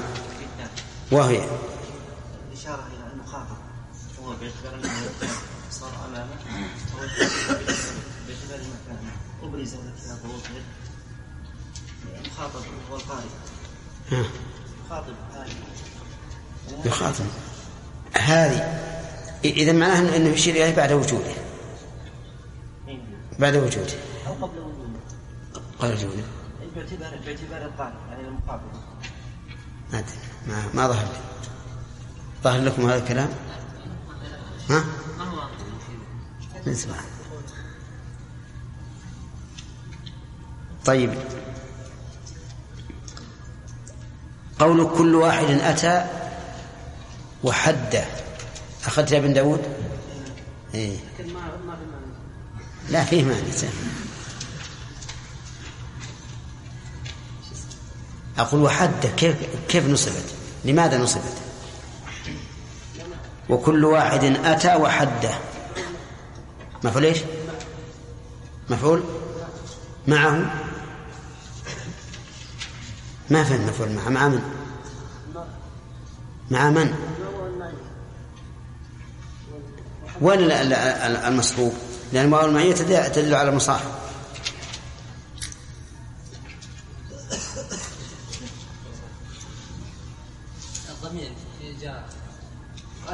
أتى. أي نعم. يعني هذه الضمير في أتى لما لم يكن بارزا كان المعطوف عليه منصوبا على المعية. أولى. ما معنى حده؟ نعم. أي نعم. حد حد الفاصل له أي وش المراد به؟ حدوده يعني؟ يعني صفاته إيه. ومميزاته وخصائصه لا يعني ما. نعم. تعريف. تعريف. حده يعني تعريف. طيب. يقول أبدأ بالحمد مصليا. ما الذي نصب مصليا؟ اللي أخذ يا جماعة لا ما حاجة. ما أخذ ها؟ يلا. حال منين؟ من الضمير في أبدأ يعني حال كوني. مصليا. ها؟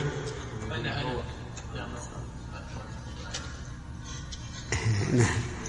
رجع.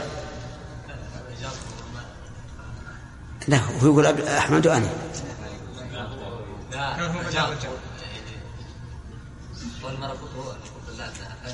اي طيب. المهم رجعت إلى الصواب. الحمد لله. طيب. يلا ابن سلامه. قوله أبدأ بالحمد مصليا على محمد خير نبي أرسل ما معنى الصلاة الصلاة كانت من البشر فهي الدعاء إلى الرسول صلى الله عليه وسلم بإيش؟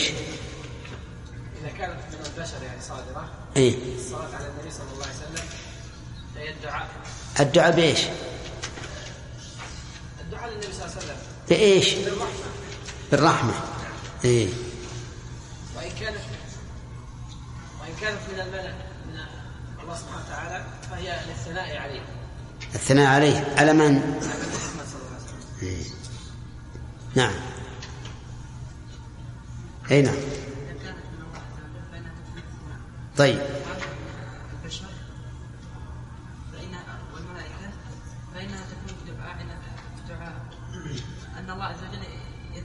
تمام. صح؟ اذا من من ال- من البشر أو من الملائكة يعني طلب الثناء عليه. يسألون الله ان يثني عليه في الملأ الاعلى طيب. الرسول عليه الصلاة والسلام من أسمائه محمد ومن أسمائه أحمد فما الفرق بينهما؟ لا اللي وراء إيه.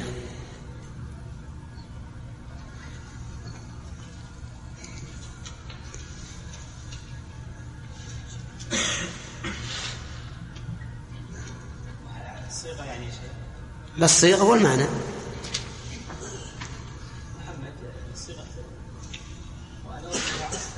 إيه.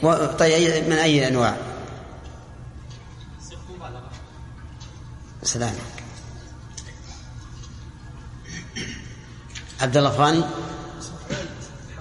ها؟ اسم مفعول. اسم تفضيل صحيح. طيب.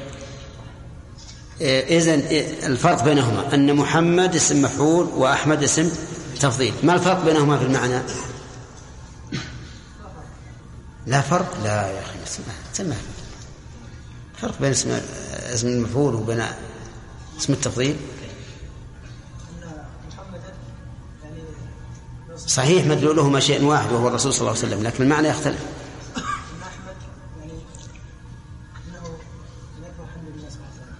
إي نعم.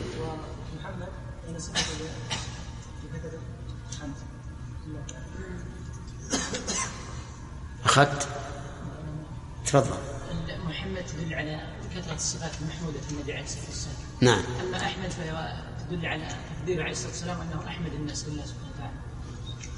أحمد- أحمد الناس لمن؟ لله سبحانه وتعالى. محمد الواقع الفعل واقع من الناس نعم. لكن أحمد الواقع الفعل واقع منه لله عز وجل. يعني هو أحمد الناس لله. طيب و... ويصح أيضا في أحمد أن نقول إنه مشتقة من اسم, من اسم المفعول. يعني أحمد يعني هو أحق الناس أن يحمد. يكون محمد حمد بالفعل. وأحمد أي كان حمده على وجه يستحقه. لأنه أحق الناس أن يحمد. في في أحمد يقول إنها اسم فاعل. يعني هو أحمد الناس لربه هو أحمد الناس لربه. وهذا والله أعلم هو السر في أن الله ألهم عيسى بن مريم أن يقول مبشرا برسول يأتي بعده اسمه أحمد. حتى يبين لبني إسرائيل أنه أحمد الناس لله وأنه أحق الناس أن يحمد. صلى الله عليه وعلى آله وأصحابه أجمعين. نقتصر على هذا؟ ألو... الوقت كم الحين؟ قلنا ذاك اليوم أظن يبدأ الساعة ثمان. ها؟ يعني ساعة إلا ربع. طيب. أظن المناقشة تمت. ها؟ سمع عبد الرحمن. نعم. البيت الثالث. بسم الله الرحمن الرحيم. قال المؤلف رحمه الله تعالى بسم الله الرحمن الرحيم. أولها الصحيح وهو ما اتصل. إسناده ولم يشذ أو يعل شذ ولم يشذ أو يعل اصبر اصبر شوف. أولها؟ أولها؟ أولها الصحيح وهو ما اتصل. نعم. إسناده ولم يشذ أو يعل الأحسن يشذ يشذ. ولم يشذ أو يعل. أولها الصحيح وهو ما اتصل إسناده ولم يشذ أو يعل. يرويه عن يرو يرويه عدل ضابط عن مثله معتمد في ضبطه معتمد. معتمد في ضبط في ضبطه ونقله. بسم الله الرحمن الرحيم. الحمد لله رب العالمين والصلاة والسلام على نبينا محمد وعلى آله وأصحابه ومن تبعهم بإحسان إلى يوم الدين. لما قال المؤلف رحمه الله إن إنه سينظم من أقسام الحديث عدة وسيأتي بكل واحد من هذه الأقسام وبحده والحد هو التعريف بالشيء. وشرطه أي الحد أن يكون مضطردا وأن يكون منعكسا يعني أن الحد يشترط أن لا يخ... أن لا يخرج شيئا من المحدود وأن لا يدخل شيئا من غير المحدود. لا بد أن في الحد أن يكون مضطردا منعكسا. ومعناه أن لا يخرج منه شيء من المحدود وأن لا يدخل فيه شيء من غير المحدود. فمثلا إذا حددنا الإنسان كما يقولون بأنه حيوان ناطق. بأنه حيوان ناطق. هذا الحد يقولون إنه مضطرد منعكس. فقولنا حيوان خرج به ما ليس بحيوان كالجماد. وقولنا ناطق خرج به ما ليس بناطق كالبهيم. فهذا الحد الآن تام. لا يدخل فيه شيء من غير المحدود ولا يخرج فيه شيء من المحدود. طيب لو قلنا الإنسان حيوان فقط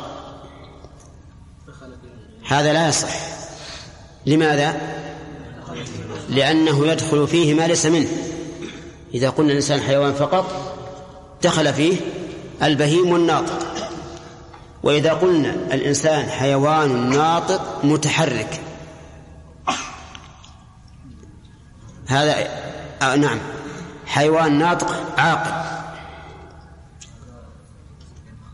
هذا لا يصح لأنه يخرج منه بعض أفراد المحدود وهو المجنون. إذا لابد في الحد أن يكون مضطردا منعكسا. طيب لو قلنا الوضوء الوضوء غسل الأعضاء الأربعة فقط. هذا لا يصح. لا بد أن تقول على صفة مخصوصة لأنك لو غسلت هذه الأعضاء غير مرتبة لم يكن هذا وضوءا شرعيا. طيب ولو قلت الوضوء غسل الأعضاء الأربعة ثلاثا على صفة مخصوصة. لا يصح. ليش؟ لأنه يخرج منه بعض المحدود. يخرج منه الوضوء إذا كان غسلا واحدا. على كل حال الحد هو التعريف.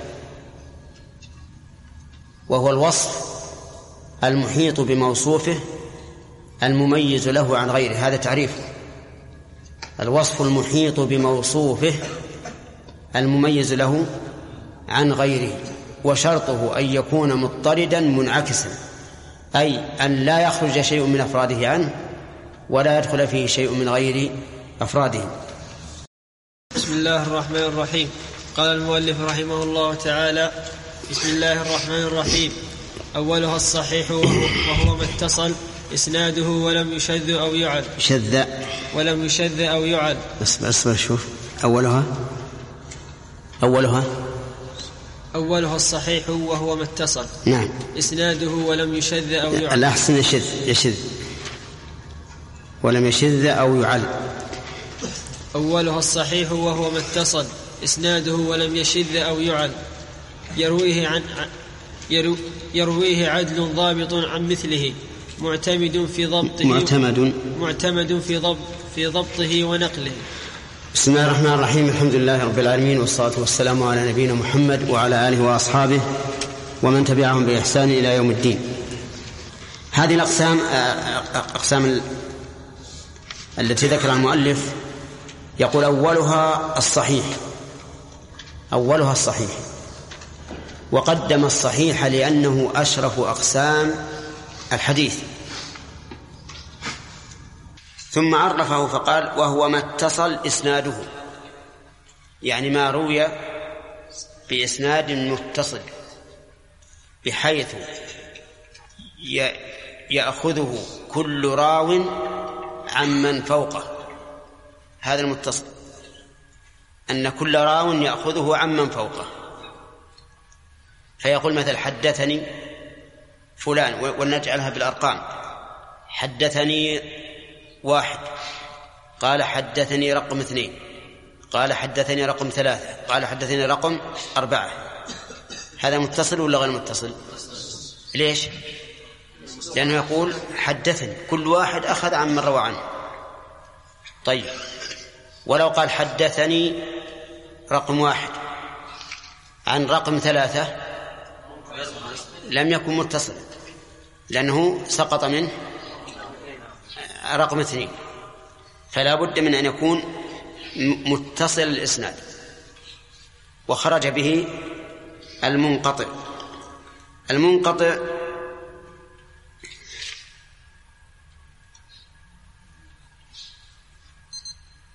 سيأتي إن شاء الله تعالى بأنه.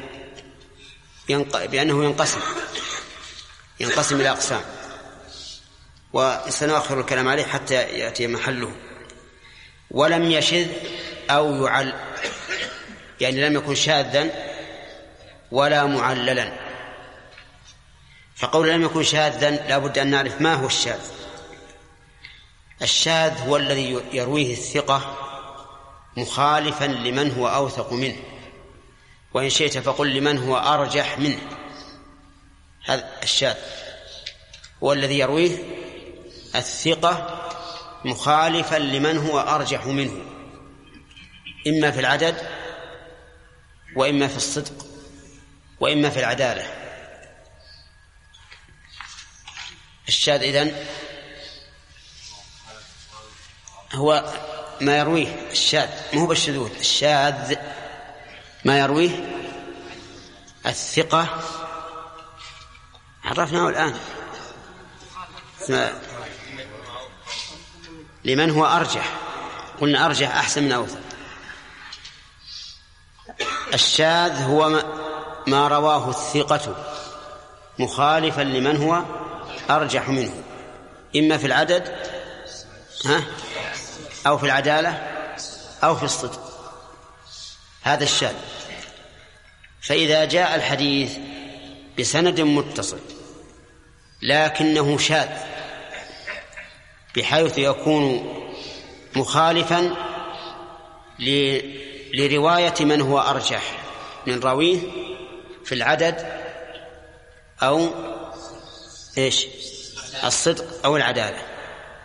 فإنه لا يقبل فإنه لا يقبل ولو كان الذي رواه عدل ولو كان السند متصلا. لماذا؟ من أجل شذوذه من أجل شذوذه. الشذوذ قد يكون في حديث واحد وقد يكون في حديثين منفصلين. يعني لا يشترط في الشذوذ أن يكون الرواة اختلفوا في حديث واحد بل قد يكون الشاذ أتى في حديث آخر. مثلا ورد في السنن نهي النبي صلى الله عليه وسلم عن الصيام بعد منتصف شعبان. بعد منتصف شعبان. والحديث لا بأس به من حيث السند. لكن ثبت عن النبي عليه الصلاة والسلام في الصحيحين أنه قال لا تقدموا رمضان بصوم يوم ولا يومين. إلا رجل كان يصوم صوما فليصوم. إذا أخذنا بهذا الحديث الثاني قلنا إن فيه دلالة على أن الصيام بعد منتصف رمضان. ها؟ نعم بعد منتصف شعبان جائز وليس فيه شيء لأن النهي حدد بما قبل رمضان بيوم أو يومين. وإذا أخذنا بالأول نقول إن النهي من منتصف شعبان. فأخذ الإمام أحمد بالحديث الأول النهي عن صوم يو... عن تقدم رمضان بصوم يوم أو يومين وقال إن هذا شاذ لأنه مخالف لمن هو أرجح منه إذ أن النهي عن صوم شعبان عن الصوم بعد منتصف شعبان في غير الصحيحين وهذا في الصحيحين وهذا في الصحيحين ومن ذلك أيضا ما ورد في سنن أبي داود أن النبي صلى الله عليه وسلم نهى عن صوم يوم السبت فقال لا تصوموا يوم السبت إلا فيما افترض عليكم. فهذا الحديث قال قال بعض العلماء إنه شاذ لأنه مخالف لقول النبي صلى الله عليه وسلم لإحدى نسائه حين وجدها صائمة يوم الجمعة قال هل صمت أمس قالت لا. قال أتصومين غدا؟ قالت لا. قال فأفطري. فهذا الحديث ثابت في الصحيح. وفيه دليل على أن صوم رمضان صوم السبت جائز ليس فيه بأس. فهنا قال بعض قال بعض العلماء إن حديث النهي عن صوم يوم السبت شاذ. لأنه مخالف لمن هو أرجح منه. ومن العلماء من قال لا مخالفة لإمكان الجمع. وإذا أمكن الجمع فلا مخالفة. وما هو الجمع في هذا الحديث؟ يقول إن النهي عن إفراده. أي أن نهي النبي صلى الله عليه وسلم عن صوم يوم السبت إذا صامه الإنسان منفردا. أما إذا صامه مع يوم الجمعة أو مع يوم الأحد فإن ذلك لا بأس به. ومن المعلوم أنه إذا أمكن الجمع فلا فلا مخالفة. والشذوذ المخالفة لا بد من المخالفة. إذن الشاذ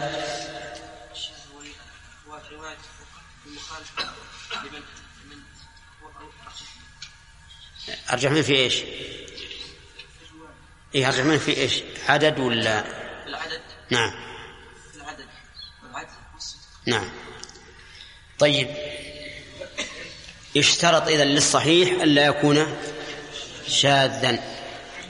ومن الشذوذ أن يخالف ما علم بالضرورة من الدين.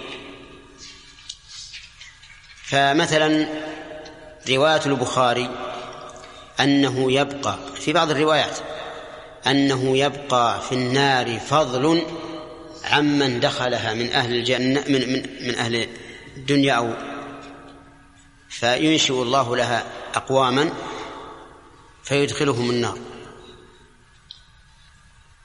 هذا الحديث وإن كان متصل السند ليس بصحيح لأنه شاذ. مخالف لإيش؟ لما علم بالضرورة من الدين أن الله لا يظلم أحدا. وهو منقلب على الراوي في الحقيقة منقلب لأن الصواب أنه يبقى في الجنة فضل عمن دخلها من أهل الدنيا فينشئ الله لها أقواما فيدخلهم الجنة وهذا فضل ليس فيه ظلم. أما الأول ففيه ظلم. على كل حال لا بد للصحيح أن لا يكون شاذا والشاذ ما رواه الثقة مخالفا لمن هو أوثق منه. أرجح منه إما في العدد أو في الصدق أو في العدالة أو في العدالة طيب لو أن رجلا ثقة عدلا روى حديثا على وجه ثم رواه رجلان مثله في العدالة على وجه مخالف ماذا نقول الأول؟ نقول الأول شاذ فلا يصح فلا يكون صحيحا وإن رواه العدل. طيب ولو روى شخص حديثا على وجه ورواه شخص آخر على وجه مخالف ولكن الثاني أقوى في العدالة أو أقوى في الضبط. ها فالأول فالأول شاذ. وهذه هذه قاعدة مفيدة تفيد الإنسان فيما لو عرض له حديث إذا نظر إلى سنده وجده سندا متصلا ووجد أن رجاله ثقات. فإذا نظر في المتن وجد أنه مخالف. فحينئذ نقول احكم بأن هذا ليس بصحيح وليس في ذمتك شيء. فإذا قال كيف أحكم بأنه غير صحيح وهؤلاء رجاله عدول والسند متصل؟ قلنا لكن فيه علة. توجب ضعفه وهي الشذوذ. طيب هذا الشرط هذا الشرط الثاني لم يشذ أو يعل أو يعل. معنى يعل أي يقدح فيه بعلة. يعني يكون فيه علة تمنع من إيش؟ من قبوله. فإذا وجد فيه علة تمنع من قبوله فليس بصحيح. وأظن نعرف أن العلة في الأصل هي هي وصف يوجب خروج البدن عن الاعتدال الطبيعي. هذه العلة في الأصل. ولهذا يقال فلان فيه علة يعني عليل مريض.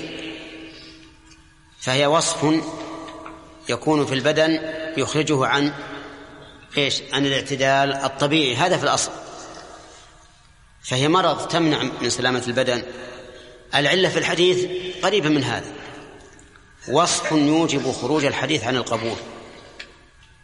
لكن هذا الوصف في الحقيقة يشترط فيه شرط زائد على ما قال المؤلف وهي أنه لا يعل بعلة قادحة. لأن الحديث قد يعلل لكن بعلة لا تقدح. كما سنبين إن شاء الله.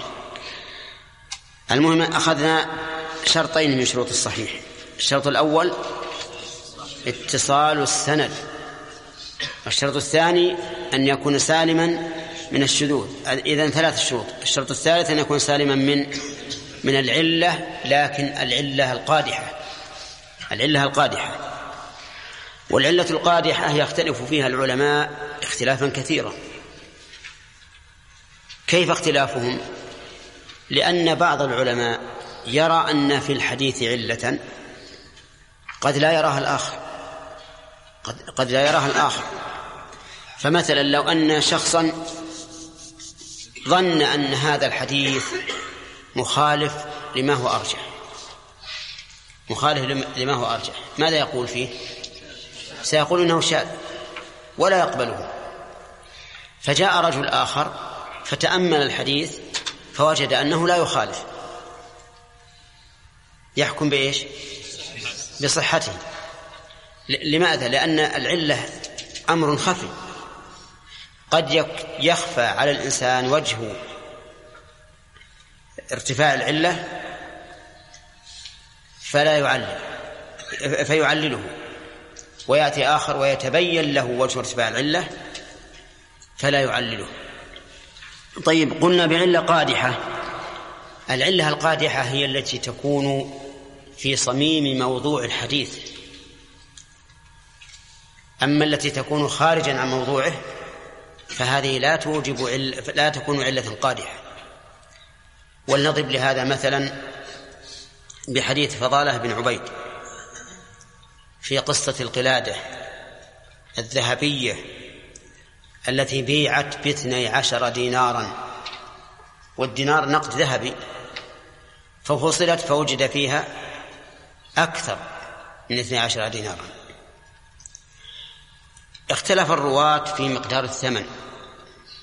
منهم من قال اثني عشر دينارا ومنهم من قال تسعة ومنهم من قال عشرة ومنهم من قال غير ذلك. هذه علة أليس كذلك؟ علة لا شك أنها تهز الحديث. لكن هل هذه العلة قادحة؟ لا. لأن اختلافهم في الثمن لا يؤثر في صميم الموضوع.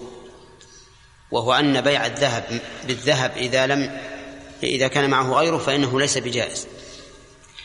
طيب اختلف الرواة أيضا في ثمن حديث جابر في ثمن الجمل في حديث جابر.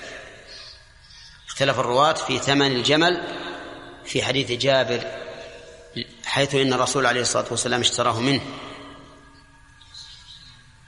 فاختلف الرواة في مقدار الثمن. هل هو أوقية أو أكثر أو أقل؟ فهل هذا الاختلاف يوجب هل هذا اختلاف علة قادحة أو لا؟ لا. لأن موضوع الحديث وهو اشتراء النبي صلى الله عليه وسلم للجمل بثمن واشتراط جابر أن يحمله الجمل إلى المدينة لم يتأثر. غاية ما هنالك اختلافهم في الثمن وهذا لا يضر لأنه لا يقدح في الحديث. إذا لا بد من أن تكون العلة قادحة. ومن العلل القادحة أن يروي الحديث اثنان. أحدهما يرويه بصفة النفي والثاني يرويه بصفة الإثبات. هذا لا شك أنه علة قادحة لا شك أنه علة قادحة وسيأتينا إن شاء الله هذا في في الحديث المضطرب. الحديث المضطرب الذي اضطرب الرواة فيه على وجه يتأثر به المعنى. هذا يكون فيه علة قادحة طيب. الشرط الرابع. قال يرويه عدل ضابط عن مثله. يعني أن يكون راويه عدل. فمن هو العدل؟ العدل في الأصل الاستقامة. إذا كان الطريق مستقيما ليس فيه اعوجاج يقال هذا طريق عدل. إذا كان هناك عصا عصا مستقيمة غير منحنية قيل هذه عدل. هذا الأصل. لكنه عند أهل العلم وصف في الشخص يقتضي الاستقامة في الدين وفي المروءة. هذا هو العدل. استقامة الإنسان في دينه ومروءته تسمى عدالة. فالفاسق ليس بعدل. لماذا؟ لأنه غير مستقيم في دينه. فلو رأينا شخصا مصرا على قطيعة الرحم فهذا ليس بعدل. ولو كان من أصدق الناس في نقله فإنه ليس بعدل. لما؟ لأنه غير مستقيم في دينه. ولو وجدنا شخصا لا يصلي مع الجماعة لكنه من أصدق الناس. فإنه ليس بعدل. فما رواه لا يقبل. دليل هذا قول الله تعالى يا أيها الذين آمنوا إن جاءكم فاسق بنبأ فتبينوا. ف... نعم. فلما أمر بتبين بالتبين في خبر الفاسق علم أن خبره غير مقبول. لا يقبل ولا يرد حتى نتبين. ونحن نشترط في, في رواية الحديث أن يكون الراوي عدلا يمكن قبول خبره. والفاسق لا يقبل خبره كما عرفتم في الآية. طيب العدل يقبل خبره؟ نعم. قال الله تعالى وأشهدوا ذوي عدل منكم. ولم يأمرنا بإشهادهم إلا من إلا لنقبل شهادتهم. إذ أن الأمر بإشهاد من لا تقبل شهادته ها؟ لا فائدة منه لغو من القول. طيب العدل من؟ من استقام في دينه وفي مروءته. هذا استقامة الدين. المروءة قال أهل العلم هو أن يفعل ما يجمله ويزينه ويدع ما يدنسه ويشينه. هذه المروءة. أن يستعمل ما يجمله أمام الناس ويزينه ويمدحه عليه ويترك ما يدنسه ويشينه عند الناس. لو خرج الإنسان في مجتمع مخالف لما عليه الناس ولا يخرج على هذا الوجه إلا رجل يعتبره الناس منحطا. قلنا هذا ليس بعدل. كيف لا يكون عدلا وهو مستقيم في دينه؟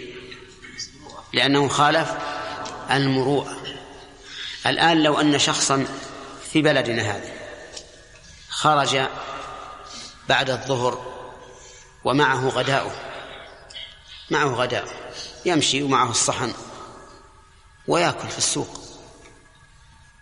وش نقول؟ ها؟ هذه مروءة ولا غير مروءة؟ هذه غير مروءة. لا. كل الناس تنتقد. طيب لو خرج عند بابه ومعه إبريق شاهي يشرب الشاهي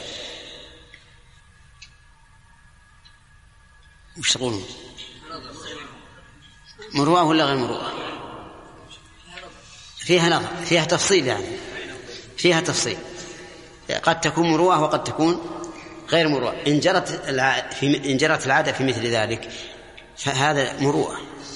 يوجد الآن من الشيوخ الكبار من إذا كان في أول النهار أخرج بساطا عند بابه نعم وأتى بالقهوة والشاهي وجعل يتقهوى ومن مر به قال تفضل. هذا إيش؟ هذا مروءة. لكن لو يأتي على على غير هذا الوجه لم يكن مروءة. فالفعل إذا كان منتقدا عند الناس يشين الرجل ويقال هذا الرجل ليس عنده مروءة فهذا ينفي العدالة. وإذا كان معتادا ولا يدنس فإنه لا لا لا يضر. يبقى النظر الآن لو اختلف العلماء في تعديل الشخص وهذه تقع كثيرا اقرأ مثل تقريب اقرأ التهذيب أو تهذيب التهذيب. تجد أن الشخص الواحد يختلف فيه الحفاظ. فيقول هذا فيقول أحد الحفاظ هذا رجل لا بأس به. ويقول الثاني هو ثقة. ويقول الثالث اضرب على حديث ليس بشيء. اختلفوا الآن. الأول قال لا بأس به. والثاني قال ثقة والثالث بالعكس قال اضرب على حديث ليس بشيء. فماذا نعمل؟ نقول إن, إن, إن العلماء إذا اختلفوا في هذه المسألة وغيرها نأخذ بما هو أرجح. فإذا كان الذي قال إنه ثقة أعلم بحال الشخص من ال من ال الاثنين الآخرين. فمن يقدم؟ ها؟ من وثقه الذي أعلم بحاله. ولهذا لا, لا, نرى أحدا يعرف حال الشخص إلا من كان بينه وبينه ملازمة. فإذا علمنا أن هذا الشخص يعني ملازم لهذا الرجل ووصفه بالعدالة قلنا هو أعلم من الآخرين اللذين وصفاه بالتضعيف لأنهما أخبروا بحاله لأنه أخبر بحاله منهما. طيب وإذا علمنا أن الذي قال اضرب على حديثه أكثر لزوما من, الآخر. ها؟ أخذنا أخذنا به. أخذنا بقوله. لأنه أعلم بحاله. فالمهم أنه إذا اختلف حفاظ الحديث في تعديل رجل أو تجريحه وكان أحدهما أقرب إلى معرفة الموصوف من الآخر أخذنا بوصف من هو من هو أقرب وأعلم. فإن تساوى الأمران بأن كان كل واحد منهما بعيدا عن الشخص أو جهلنا الأمر أو جهلنا الأمر. فقد اختلف العلماء هل نأخذ بالتعديل أو نأخذ بالتجريح؟ بناء على أنه هل الأصل في الإنسان العدالة أو الأصل ضد العدالة؟ فمن قال إن الأصل عدالة ها أخذ بالعدالة. ومن قال الأصل التجريح عدم العدالة أخذ بالجرح بالتجريح ورد رواية الرجل. وفصل بعضهم فقال يقبل منهما ما كان مفسرا. يقبل منهما ما كان مفسرا. كيف ما كان مفسرا؟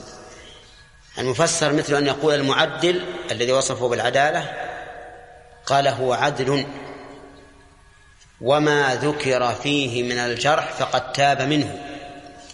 مثل أن يجرح بأنه يشرب مسكر.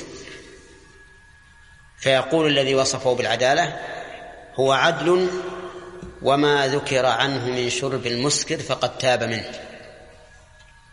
إذا نقدم المفسر الذي قال إنه عادل مقدم لأن معه زيادة علم. فقد عرف أنه كان مجروحا بالأول ثم زال عنه ما يقتضي الجرح. وإن كان الأمر بالعكس بأن قال الجارح هذا الرجل ليس بعدل لأنه مدمن على شرب الخمر. من نقدم؟ ها؟ نقدم الجارح نقدم الجارح. طيب فإن لم يكن أحدهما مفسرا مفسرا أو فسرا جميعا. نقول أما أما تفسيرهما جميعا فالظاهر أنه مجرد تمثيل يعني تصوير وليس بواقع. لكن إذا كان الجرح والتعديل غير مفسر فهنا ينبغي أن نتوقف إذا لم نجد مرجحا. إذا لم نجد مرجحا فالواجب التوقف في حال هذا الرجل. فصار الأمر يا جماعة تفصيل. إذا تعارض الجرح والتعديل قدم. آه أولا نقدم من هو؟ لا. من هو أقرب علما بالرجل من الآخر؟ يعني من كان أعلم بحاله فهو المقدم. فإن فإن جهلنا أو تساوى الرجلان الجارح والمعدل في القرب من الشخص قدمنا المفسر. فإن لم نعلم أو حصل تعارض ها. وجب علينا أن نتوقف. وجب أن نتوقف. وليعلم أن بعض العلماء علماء الحديث عندهم تشديد في التعديل رحمك الله وبعضهم عندهم تساهل في التجريح آه، في التعديل قصد يعني من العلماء من يكون مشددا.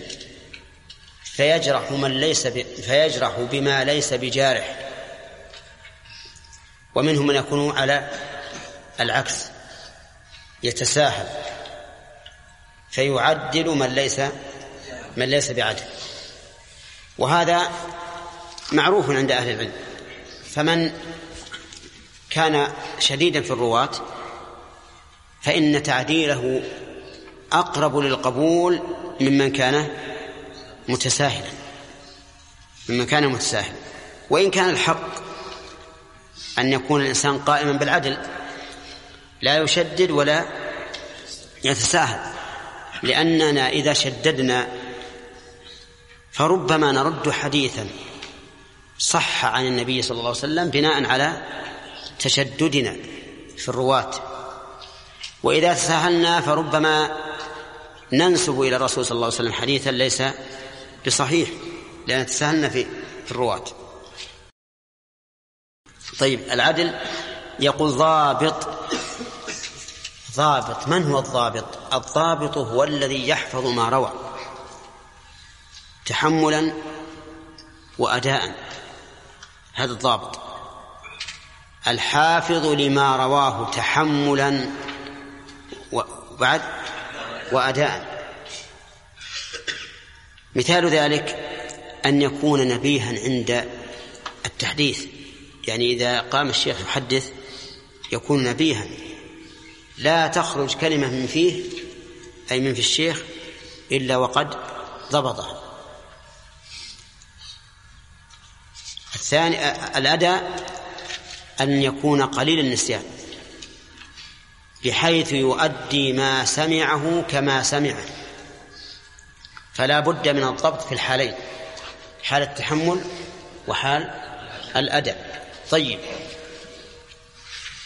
ضد الضبط أن لا يكون الإنسان ضابطا إما أن يكون لديه غفلة عند التحمل أو يكون كثير النسيان عند الأداء وإذا طبقنا هذا الوصف على كثير من الطلبة وجدنا ها؟ أن أنهم خلو من الضبط. فبعض الناس فبعض الناس أي الطلبة عند التحمل تجده ها؟ يسرح. يسرح وليته يسرح حول المسجد إذا كان في المسجد. نعم. يذهب بعيدا. إما في بلاد من بلاده أو أبعد من بلاده أيضا. وأحيانا يفكر في آفاق السماء.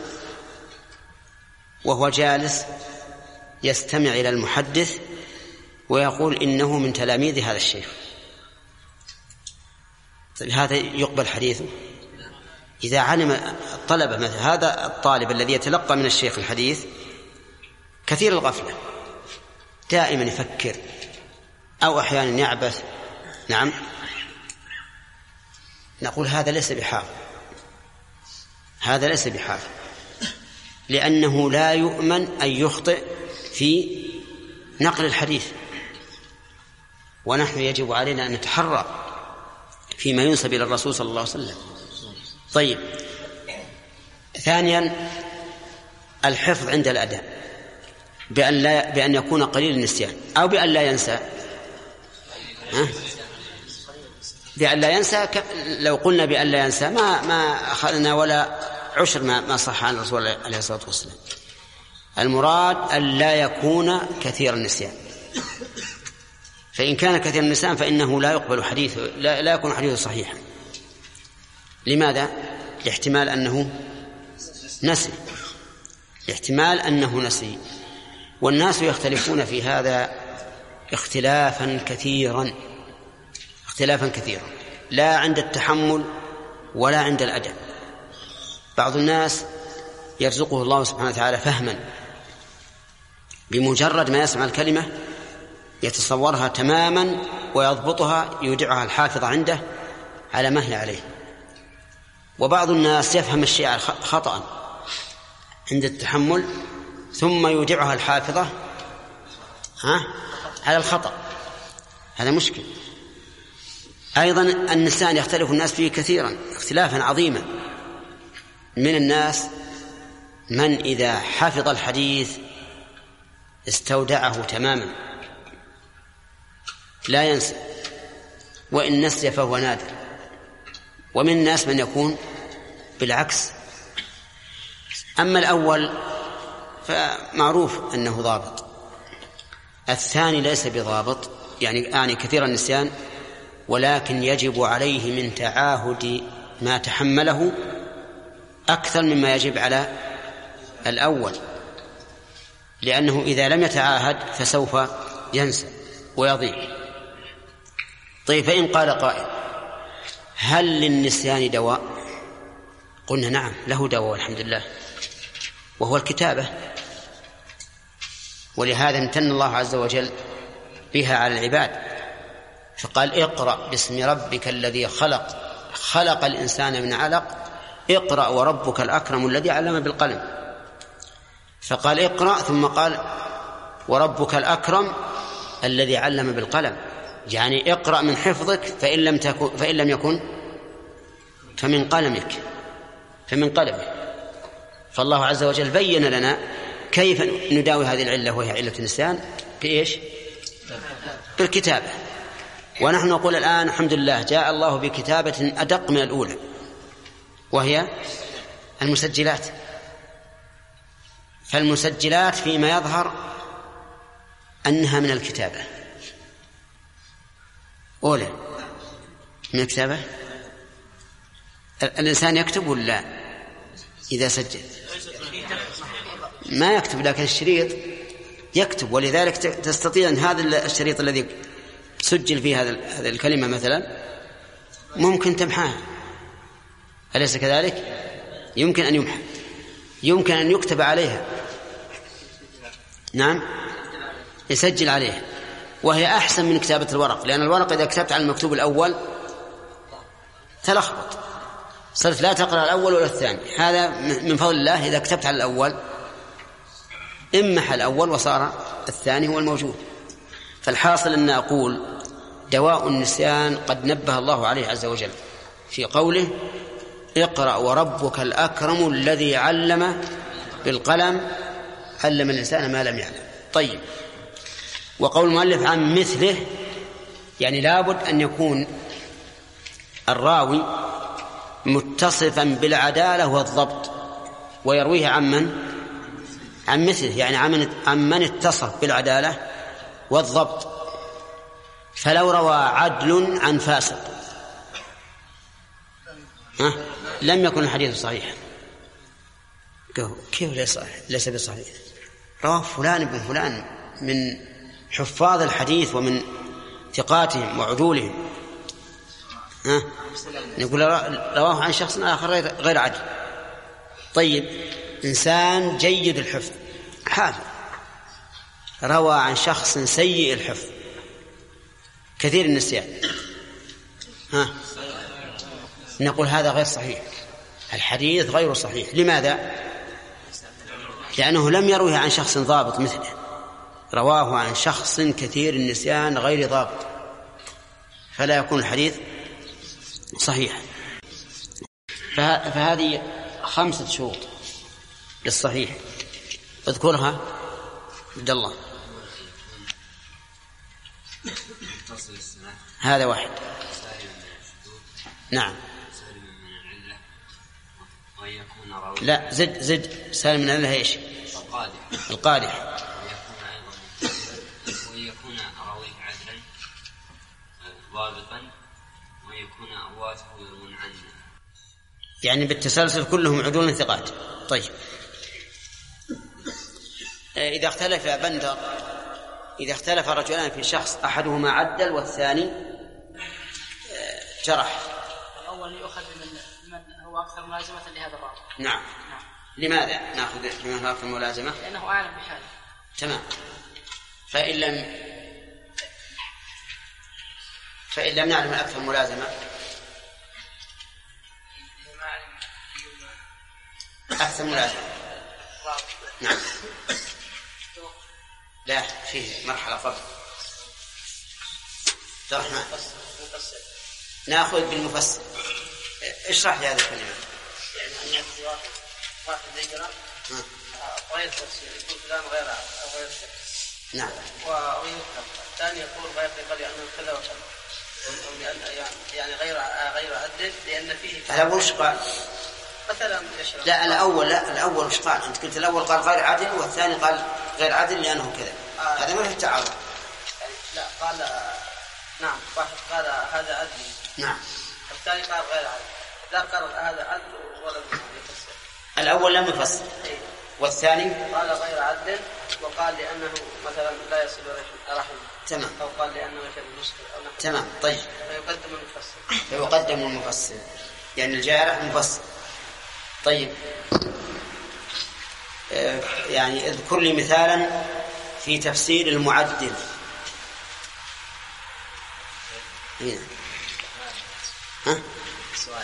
آه، اذكر لي مثالا في تفسير المعدل يعني تعارض فيه رجلان أحدهما يعدل والثاني يجرح وكان المعدل قد فسر.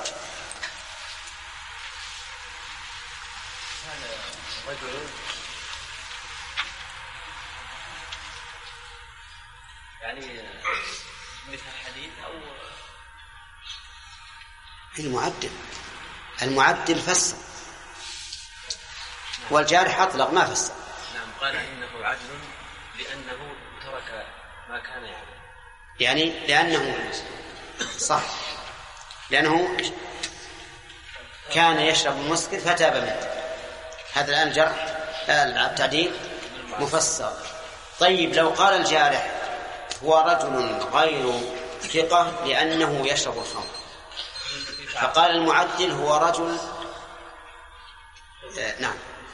ثقة لأنه تاب من شرب المسكر لأن معه زيادة. تمام. من هو الضابط؟ يقول المؤلف عدل ضابط. نعم. ها. هو الذي يضبط عند التلقي وعند عند التحمل وعند النقل.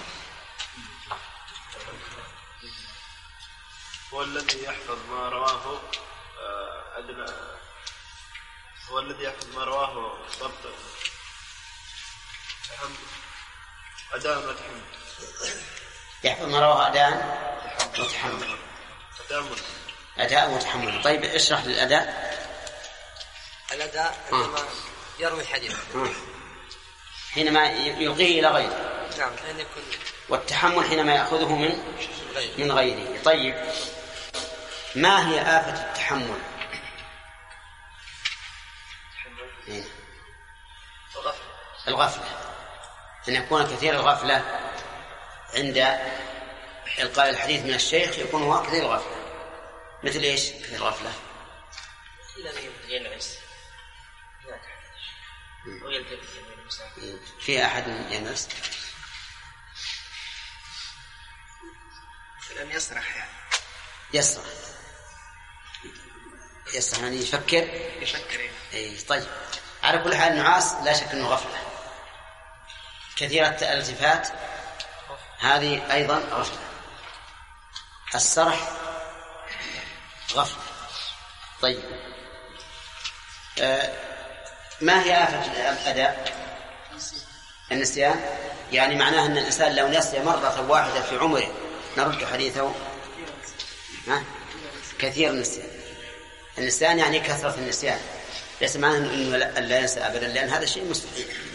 لا بد من النسيان. طيب. لو أن عدلا حافظا روى عن غير عدل. هل يكون الحديث صحيحا؟ لا يكون صحيحا. لأن لابد أن يكون الس- السند متسلسلا عن عن مثله. طيب. قال المؤلف رحمه الله معتمد يعني أن العدل الضابط معتمد في ضبطه ونقله. في ضبطه الحديث عند التحمل وفي نقله عند الاداء ومعلوم أن الذي لا يعتمد هو من كان كثير الغفلة أو كثير النسيان يعني أنه ليس عنده حفظ. فهذه شروط الحديث الصحيح. أهم شيء عندي في هذه المسألة أن لا ينظر الطالب الطالب لأن الحديث إلى مجرد السند. إلى مجرد السند. لأن السند قد يكون من رواية عدل حافظ عن مثله حتى يصل إلى غاية السند لكن يكون يكون المتن إيش؟ شاذا أو يكون معللا وحينئذ لا نقبله قد يكون السند ضعيفا لكن الحديث المروي ويسمى المتن نعم قويا بشواهده يعني تشهد له نصوص أخرى أو تشهد له قواعد عامة فهنا لا ننسب الحديث إلى الرسول صلى الله عليه وسلم. نقول هذا الحديث ضعيف ضعيف السند صحيح المتن ولكن لا نقول إن إن الرسول قاله لأن السند ضعيف. لأن السند ضعيف. كما أنه إذا جاء الحديث بسند صحيح لكنه معلل أو شاذ لا يجوز أن ننسبه للرسول صلى الله عليه وسلم. لأنه لا يصح أن ننسب إلى النبي صلى الله عليه وسلم إلا ما كان صحيحا في سنده وفي وفي متنه.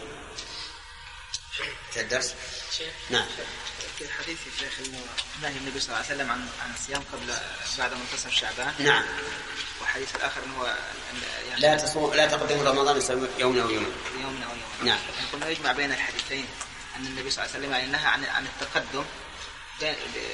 عن تقدم رمضان بيوم أو يومين وهو أيام يومين الشك يعني مثل أيام الشك. ونهى عن عن صيام أنه وجمع بينهما جمع بينهما بأن المراد لا تقدموا رمضان بصوم يوم يومين بنية الفرض. لكن هذا لا, لا يستطيع. إنما المراد لأنه يخشى أن أحدا يفعل هذا. وجمع بينهما بوجه آخر. فقيل إن النهي عن تقدم رمضان بيوم أو يومين للتحريم والنهي عن صوم ما بعد نصف شعبان للكراهة. نعم. وهذا الذي ذهب إليه الشافعي رحمه الله. لكن الإمام أحمد رأى أن هذا الحديث الشاذ وأنه لا لا, لا يعمل به. نعم. حديث ابن عباس وميمون. يشمل اي نوع وش تقولون هذا؟ حديث ابن عباس أن الرسول صلى الله عليه وسلم تزوج ميمونة وهو محرم وحديث ميمونة نفسها أنه تزوجها وهو حلال أيهما الشاذ؟ حديث ابن عباس وهو محرم نعم وحديث ميمونة لماذا؟ رجح ب اترك ابن القيم. ابن القيم في زاد المعاد ما هو عندك لأن ميمونة مم. روت أنها النبي عليه الصلاة والسلام تزوجها وحلال وهي وهو قصتها وهي أعلم بها صح. يعني لأن ميمونة أعلم بنفسها من, من, من ابن أختها. ولأن أحاديث تشهد لحديث لميمونة وهو حديث أبي رافع أو كان الرسول بينهما. وأن أبا رافع وميمونة هم عاصر القصة وابن عباس كان في المدينة ولم يحضر القصة. إذا صار هناك مرجح مرجحات صح. ولهذا قلنا الشاذ أن يخالف من هو أرجح منه. نعم. نعم. يعني هذا عدل وقال الآخر قال هذا ضعيف لأنه غير ثقه لأنه اسمع من بيته صوت الغناء وش في هذا؟ ها؟ ما سمعت ها؟ يقول قال أحد اختلفوا في رجل فقال أحدهما هذا عدل وقال الثاني ليس بعدل لأني أسمع من. من بيتي صوت الغناء الثاني الثاني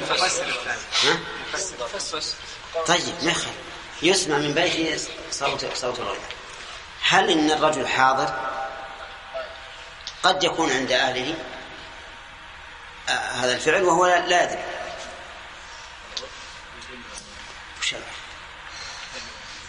إذا كان أهله إذا خرج إلى السوق قاموا يغنون.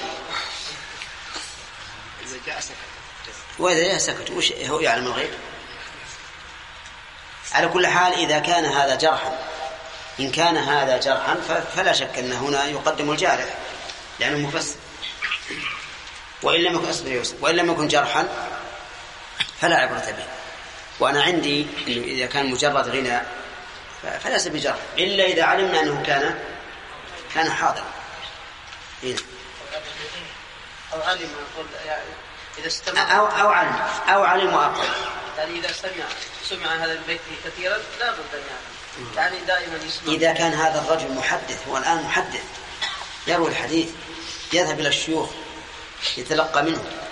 مسكين راح يطلب العلم وهل يغنون ويقول أنت مجروح دائما الشيخ يحصل من بيته هذا يعني وعلى كل حال هو صحيح أنا أنا معك في أنه إذا كثر سماع الغنى من بيته فهو غالبا لا بد أن يعلم. إن لم يعلم بنفسه فجيرانه س- س- يش- يش- يشتكون إليه. هنا.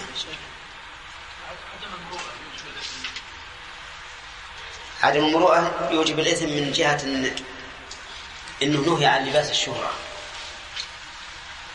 ومخالفة المروءة أشد من من لباس الشهرة.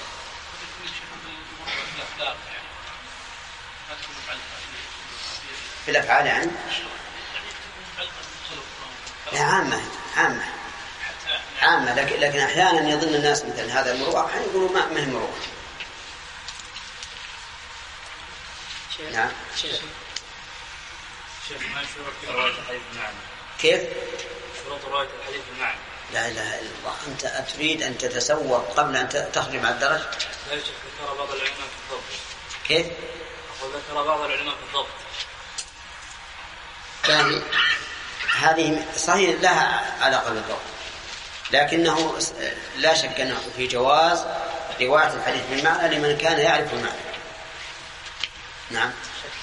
قول أن الحديث صحيح المتن هو هذا جزم بصحته عليه وسلم. يعني صحيح المتن أن متنه قال لا لا لا. ما هو صحيح المتن يعني معناه معنى قولنا صحيح. المتن أن معنى المتن صحيح. لا أن لفظه صحيح لرسول الله هذا قلنا لا يجوز نسبته للنبي عليه الصلاة والسلام مع بعض السند اقراري في حكم المدار يقول آه، آه، قال الرسول صلى الله عليه وسلم ثم يقول هذا الحديث قد اجمع يعني الذي يسمع هذا الحديث إيش؟ مثلا قد أخذ به اجمع العلماء أو أو أخذ به العلماء. السامع يتوهم أنه ثابت عليه وسلم. لا بد لا لا بد أن يبين. لا بد أن يبين للسامع إذا كان يخشى أن يتوهم أنه من قول الرسول صلى الله عليه وسلم. لا بد أن يبين له. يقول هذا الحديث لا يصح سندا لكن معناه صحيح. نعم. الشذوذ الشذوذ يا شيخ درجات اللي وراء. قوله معتمد في ضبطه ونقله. ممكن شرح النقطة هذه؟ هي يعني معتمد يعني معناه أن الناس يعتمدونه في ضبطه وفي نقله. وهو تفسير لقوله عدل ضابط يعني تفسير لضابط. وقلنا في ضبطه عند التحمل وفي نقله عند الأداء. شرحناه نعم. شيخ هل اشترط. لا هذا اللي وراء. الشذوذ يا شيخ. نعم. درجات اي ما في شك. كما أن القبول درجات. يعني نحن لو قبلنا رواية العدل الضابط ليس ليس الناس بالعدالة والضبط سواء. هل اشترط في الراوي أن يكون عدلا عند عند التلقي والأداء؟ أم عند الأداء فقط؟ اي نعم. يشترط أن يكون عدلا عند الأداء فقط. لأنه هو يعني وقت قبول الحديث. قد يكون الإنسان عند التحمل فاسقا ثم يمن الله عليه بالتوبة ويؤدي ويؤدي الحديث وهو عدل وقد يكون بالعكس قد يكون عدلا عند التحمل ثم يكون فاسقا عند الاداء شيخ أحسن الله إليك هل يشترط لراوي الحديث صحيح أن يكون مشهور مشهورا بالطلب؟ أن يكون مشهورا؟ بالطلب نعم. لا ما هو شرط. يكفي لو لو لو عدله واحد كفى. نعم.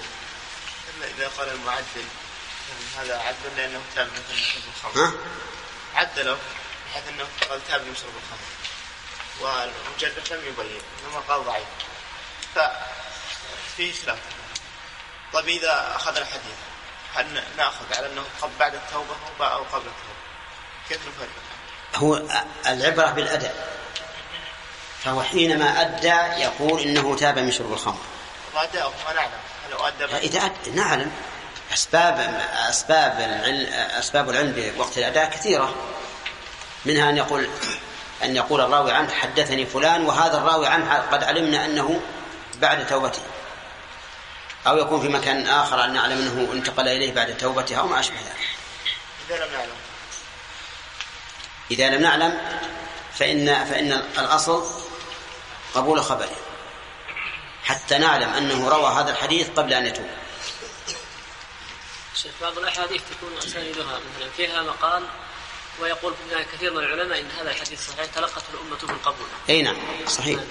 هذا أيضا مما قالوا إنه يدل على الصحة. تلقي الأمة للحديث بالقبول وعملهم بها يدل على أنه صحيح. لكن الشروط التي ذكرت نعم. ما يعني ما يجب تحققها في كل حديث. لا هذا ما لم يوجد قرينة. وعمل الناس به قرينة لأنه يكون شبه إجماع على العمل به. نعم. أي أصل الإنسان فيه العدالة وعدم والله أنا الأصل فيه العدالة الظاهر الأصل في المسلم أنه عدل حتى يتبين عدم ذلك. نعم. نحط حد الأسئلة ها؟ ربع ساعة. ربع ساعة. نعم. صحيح الضبط أحيانا نجد في الأحاديث إيش؟ أو سك الراوي متقدم أو سك الراوي مثلا في كلمة أو مثل حديث البيعان من الخيار ما لم يتفرقا أو يتفرقا وش الشك هذا الشك هذا لا يوجد ضعف الحديث. إذا كان إذا كان ما في تناقض لا يوجد. لأن ه- ك- كثيرا ما يقع حتى لأن بعض الرواة غفر الله لنا ولهم. بعض الرواة يتحرز تماما. حتى أن إذا إذا قل إذا رأيت أو كذا تجد أن الكلمة الثانية بمعنى الكلمة الأولى. وكأن الراوي لا يرى جواز رواية الحديث بالمعنى. شيخ. نعم. الحديث سنده صحيح لكن متنه يخالف متن حديث صحيح يعني صراحة. هل يكون شذوذ هذا أم لا؟ كيف؟ إذا كان حديث سنده صحيح لكن متنه يخالف متن صحيح؟ أصح منه. نعم. صراحة يخالفه إيه أقول أصح منه. نعم. هل يكون هذا شذوذ أم علة؟ تردهم ه- هذا يعتبر شذوذا. لأن ال- الشذوذ أخص من العلة. كل شذوذ علة وليس كل علة شذوذا. قد تكون العلة مثلا بجرح الراوي أو بانقطاع السند أو ما أشبه ذلك. نعم. وش ضابط يا شيخ قلة اللسان وكثرته؟ إيش؟ الضابط يا شيخ بأنه قال هذا قليل اللسان وكثير اللسان يعني كثير من معناه إن نجد مثلا 40% من أحد من من, من كلامه يكون يقع نسيان لكن إذا وجدنا 5% هذا لا يعتبر كثير, كثير من النسيان نعم. شيخ قلنا يعني إن الأصل في المسلم العدالة. نعم. شيخ الإسلام يرى إن الأصل في المسلم عدم العدالة ويستدل بقوله تعالى إن الإنسان كان ظلوما جهولا. و- وحملها الإنسان. وحملها الإنسان إن الإنسان كان ظلوما جهولا. نعم. كيف نجيب على الآية؟ نجيب من اللي حملها؟ كثير من العلماء يقول المراد بها الكافر قال الإنسان. هي ما يخالف الإنسان. قد يكون الكافر بس الألف واللام يا شيخ الاستغراق. أي قد يكون الكافر إذا وجد فيه وصف. يتبين أنه لا ينطبق على المسلم. ولهذا إذا جاء الشا... إذا جاء الشاهد يشهد نقبل شهادته حتى يجرحه الخصم. نقبل شهادته حتى يجرحه الخصم. ولو قلنا أصل عدم العدالة قلنا هذا الدليل على عدالته. نعم. يختلف في تعديل الرجل بسبب هذا جرح من نفسه وذا أدى له من نفسه طيب لم تختلف بين المروءة؟ المروءة ظاهر كلام العلماء أنه كغيره كالجرح في الدين. لكن كلاهما وش قال؟ نقول هذا ليس بعدل لأنه يفعل كذا كذا مما ينافي. المروءة والذي يقول أنه عدل لأنه يعني نفى ذلك. أو قال أنه أقلع عنه. مثل مثل الجرح في الدين. مثل الجرح في الدين؟ ها؟ ما يؤخذ في البلد الذي هو فيه؟ مثل بلد الجارح أن هذا مخالف هو فعله في بلد الجارح. ما يخالف إذا إذا أمكن إذا أمكن أن يطبق فيقال هذا لو فعله في هذا البلد لم يكن جارح مخالف للمروءة. ولو فعله في- في بلد آخر كان مخالف. نشوف إذا كان الذي قال إنه فعله يجرحه بأنه فعله في بلد يعتبر مخالف للمروءة صار مخالف للمروءة. يعني ينظر. نعم. يقبلون شيء بالاجتهاد. يعني مثلا الرسول صلى الله عليه وسلم في كثير من الغزوات لا تصح سنة الغزوة يعني الأجل لكن يقبلونه يقول باجتهاد ما هو الضابط يعني الذي يقبل هو في الحقيقة الذي نرى أن كتب التاريخ كما قال الإمام أحمد إنه لي- ليس لها أصل. يعني ما لها إسناد. يتناقلها الناس فيما بينهم. فالذي يخالف ما جاء ما جاءت في الشريعة هذا لا يقبل. لا يقبل. يعني آه، ما هو الضابط؟ مثلا أنا في قصة هذه أن قتل اسمه خالد القصري القصري نعم. هذا. الجعد من جهة. أي الجانب الأسانيد الذين الذي وردت كثير من يعني العلماء ضعفوها. و يعني والعلماء درجوا على قبول هذه القصة. نعم. قالوا لأن يستغنى بالشهرة عن السند ما هو الضابط يعني؟ الضابط الشهرة ضابط الشهرة اللي. أنا- يعني يقبلها علماء معروفون بال هذه الغالب من مسائل التاريخ تكون متناقلة بين الناس بين العامة فيستغني العدول الثقات بشهرتها عن تحملها مباشرة أن ينقلها علماء شبه التواضع نعم. يعني مستفيضة. نعم.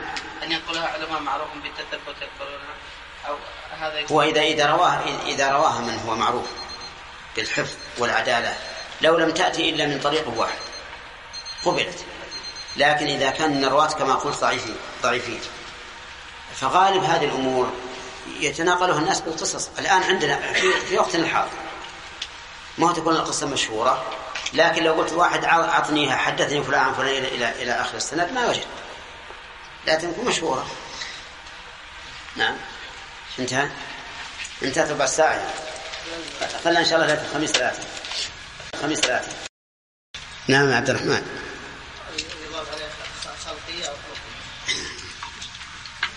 هم بينا الحديث رواية ودراية. علم الحديث رواية ودراية. كل واحد له تعريف. أليس كذلك؟ طيب. في نقطة نسينا نتكلم عليها وهي يقال حديث وخبر وأثر. يقال حديث وخبر وأثر. الحديث يختص بما أضيف للرسول صلى الله عليه وسلم والأثر يختص بمن بما أضيف إلى من دونه من الصحابة والتابعين أو من بعدهم. والخبر يعم. الخبر يعم يعني يعم الحديث والأثر. عرفتم؟ ولا يطلق الأثر على على المرفوع للرسول صلى الله عليه وسلم إلا مقيدا. مثل أن يقال وفي الأثر عن النبي. أما عند الإطلاق فهو ما أضيف إلى الصحابي فمن دونه.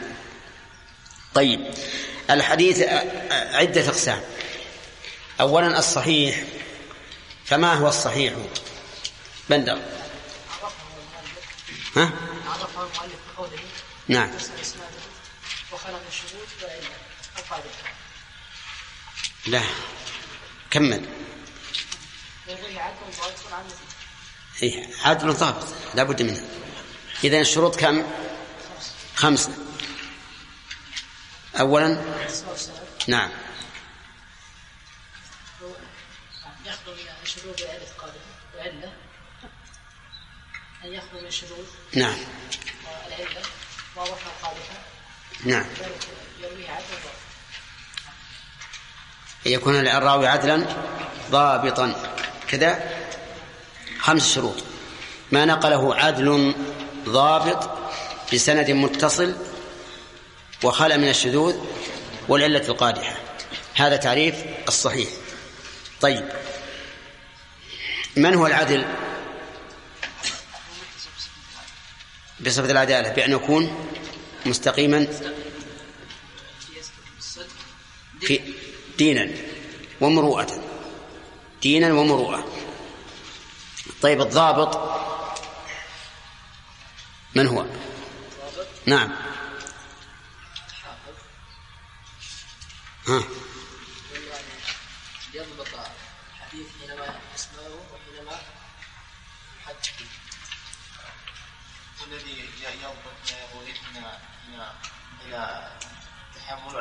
نعم. إيه وش معنى الضبط يعني؟ ضبط. آه، الإتقان.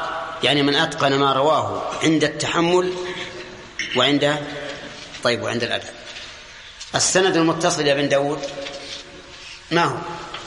يروي كل راو يسمع عمن قبله. أن يتلقاه كل راو عمن قبله تمام إلى آخر السند. طيب العلة فهد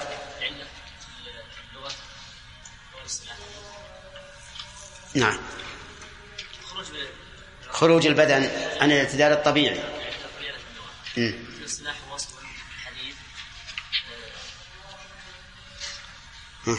وصف يقتضي رده. رده وصف في الحديث يقتضي رده. طيب. يكون في السند ويكون في المتن. طيب الشذوذ؟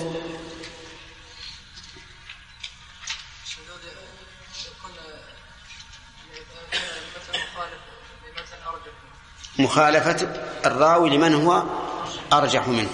كذا عددا أو عدالة أو صدقا. تمام. طيب. إذا قال إذا قال الراوي حدثني رجل هل يكون حديثا صحيحا؟ لا أسأله بس هالنقطة هل يكون حديث صحيحا إذا قال حدثني رجل لماذا؟ ها؟ لا. متصل يقول حدثني رجل سمع أو سمعت رجلا يقول.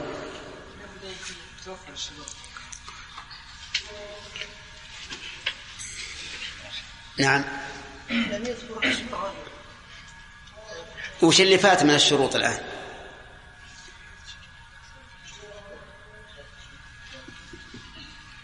نعم يكون هذا غير عدم الضبط الضبط ولا إيه، فات من الشروط العدل والضبط لأن ما ندري هل هو عدل ولا ضبط. رجل مبهم مجهول يا عبد الرحمن. لا أنت لا أنه كلمة رجل الآن رجل مجهول. والمجهول لا يوصف بعدالة ولا ضبط. المهم افهم هذه حتى إن كان يقولك فالله الحمد لله على- التوفيق. طيب عرفت الآن؟ طيب. قال شخص نعم. حدثني أحمد بن حنبل وقد مات أحمد قبل أن يولد. منقطع. منقطع والراوي كذوب. كيف يقول حدثني وهو مات قبل أن يولد؟ كذا؟ طيب. إلا إذا كان على طريق ال- القصاص. القصاص يقولون إن أحمد بن حنبل ويحيى بن معين رحمهم الله كان في مسجد الرصافة في بغداد فقام رجل يحدث الناس بحديث كذب موضوع ويقول حدثني بذلك أحمد بن حنبل ويحيى بن معين وهما حاضران وهو كذب موضوع ما حدثه ولا رأى يعني. يقول فقام الناس وأعطوه ما شاء الله من الدراهم وبقي أحمد بن حنبل ويحيى بن معين بعد الناس. فلما انتهى آه، ذهب الناس كلماه فجاء يبشبش وجهه. يظن أنه ما سيعطيانه درهما أو درهمين. فقال من حدثك بهذا الحديث؟ قال حدثني أحمد بن حنبل ويحيى بن معين. قال له أحمد بن حنبل أنا أحمد بن حنبل. وهذا يحيى بن معين ما, ما حدثناك بهذا الحديث. كيف تكتب علينا قال أنا أحسب لك عقل. في سبعة عشر واحد كلهم اسمه أحمد بن حنبل. أنت يا سبحان الله. على كل حال يعني بعض الناس يكذب ولا يبالي طيب نحن قلنا إن اتصال السند معناه أن يكون الراوي قد تلقى الحديث عن روى عنه. وهنا نقطة. أحوال التلقي ثلاث ثلاث الأول الأولى أن يصرح بالسماع منه. والثانية أن يثبت لقيه دون السماع منه. والثالث أن الثالثة أن يكون معاصرا له. ولم يثبت لقيه كم الثلاث الآن؟ أنت. ها. ترى ما نقبل روايتك؟ لأنك تكون كثير الغفلة. ها؟ لا ما تستثنى. طيب. التصريح بالسماع فيقول سمعت فلانا يقول حدثني فلان. ها. نعم. دون ثبوت اللقي. حط بالك. أما إذا ثبت السماع فقال سمعت فلانا أو حدثني فلان فالأمر فالاتصال واضح. الاتصال بين الراوي والمروي منه إذا حدث إذا صرح بالسماع أو التحديث واضح. أليس كذلك يا عبي؟ طيب. إذا ثبت اللقي دون السماع فقال مثلا الراوي قال فلان كذا وكذا أو عن فلان كذا وكذا ولم يقل سمعت ولم يقل حدثني لكن قد ثبت ثبتت الملاقاة بينهما. فهنا يكون متصلا أيضا. لأنه ما دام عدلا ما دام الراوي عدلا فإنه لا ينسب إلى أحد كلاما إلا وقد سمعه منه. هذا الأصل. الثالث أو الحالة الثالثة إذا كان معاصرا له لكن لم يثبت أنه لقيه فهل يحمل الحديث على الاتصال؟ قال البخاري رحمه الله لا. لا يحمل على الاتصال. حتى يثبت أنه لاقاه. وقال مسلم بل يحمل على الاتصال لأنه ما دام معاصرا له ونسب الحديث إليه فالأصل أنه سمعه منه. ولكن قول البخاري أصح أنه لابد أن يثبت أن الراوي قد لقي من روى عنه ولهذا كان البخاري أصح من مسلم. كان صحيح البخاري. أصح من مسلم لأن البخاري يشترط إيش؟ الملاقاة. أما مسلم فلا يشترطها. وذهب بعض العلماء الذين يتشددون في نقل الحديث إلى أنه لا بد من ثبوت السماع. لأنه ربما يلاقيه ولا ولا يسمع منه. وهذا لا شك أنه أقوى. إذا اشترطنا السماع كان أقوى. لكننا لو اشترطنا السماع لفات علينا كثير من السنة. طيب في أيضا بحث آخر هذا البحث الأول. بحث آخر ما هو أصح الكتب؟ أو ما هو أصح الصحيح؟ نقول ما اتفق عليه البخاري ومسلم هذا أصح أصح الأحاديث. ما اتفق عليه البخاري ومسلم فهو أصح الأحاديث. فمثلا في بلوغ المرام يأتينا عقب الحديث يقول متفق عليه يعني رواه البخاري ومسلم إذن هو أصح الأحاديث ثم من انفرد به البخاري أصح ممن انفرد به مسلم لماذا؟ لأن شرط البخاري أقوى من شرط مسلم ما هو شرط البخاري؟ ثبوت اللقاء بين الراوي ومن روى عنه. وشرط مسلم ثبوت المعاصرة وإن لم يثبت اللقاء. فكان شرط البخاري أشد وأقوى. لذلك قالوا إن صحيح البخاري أصح من صحيح مسلم. وقد قال الناظم واستمعوا للنظم الذي ستطالبون بحفظه. تشاجر قوم في البخاري ومسلم. ومسلم لدي. وقالوا أي ذين تقدم؟ فقلت لقد فاق البخاري صحة كما فاق في حسن الصناعة مسلم. يعني أن مسلما رحمه الله في الترتيب أحسن من البخاري. لكن من حيث الصحة البخاري يفوق مسلما ونحن في بحث الحديث يهمنا الصحة أكثر مما يهمنا إيش؟ أكثر مما يهمنا التنسيق وحسن الصناعة. طيب ما اتفق عليه البخاري ومسلم أصح الأحاديث. من انفرد به البخاري. من انفرد به مسلم. الثالث الرابع ما كان على شرطهما. دائما تسمعون في الكتب وهو على شرط الصحيحين أو على شرط البخاري ومسلم. هذا يكون في المرتبة الرابعة. ثم ما كان على شرط البخاري. ثم ما كان على شرط مسلم. ثم ما كان على شرط غيرهما. فالمراتب إذن سبع. الأولى ما اتفق عليه البخاري ومسلم.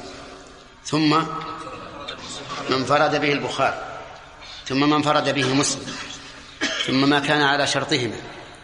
ثم على شرط البخاري. ثم على شرط مسلم. ثم على شرط غيرهما.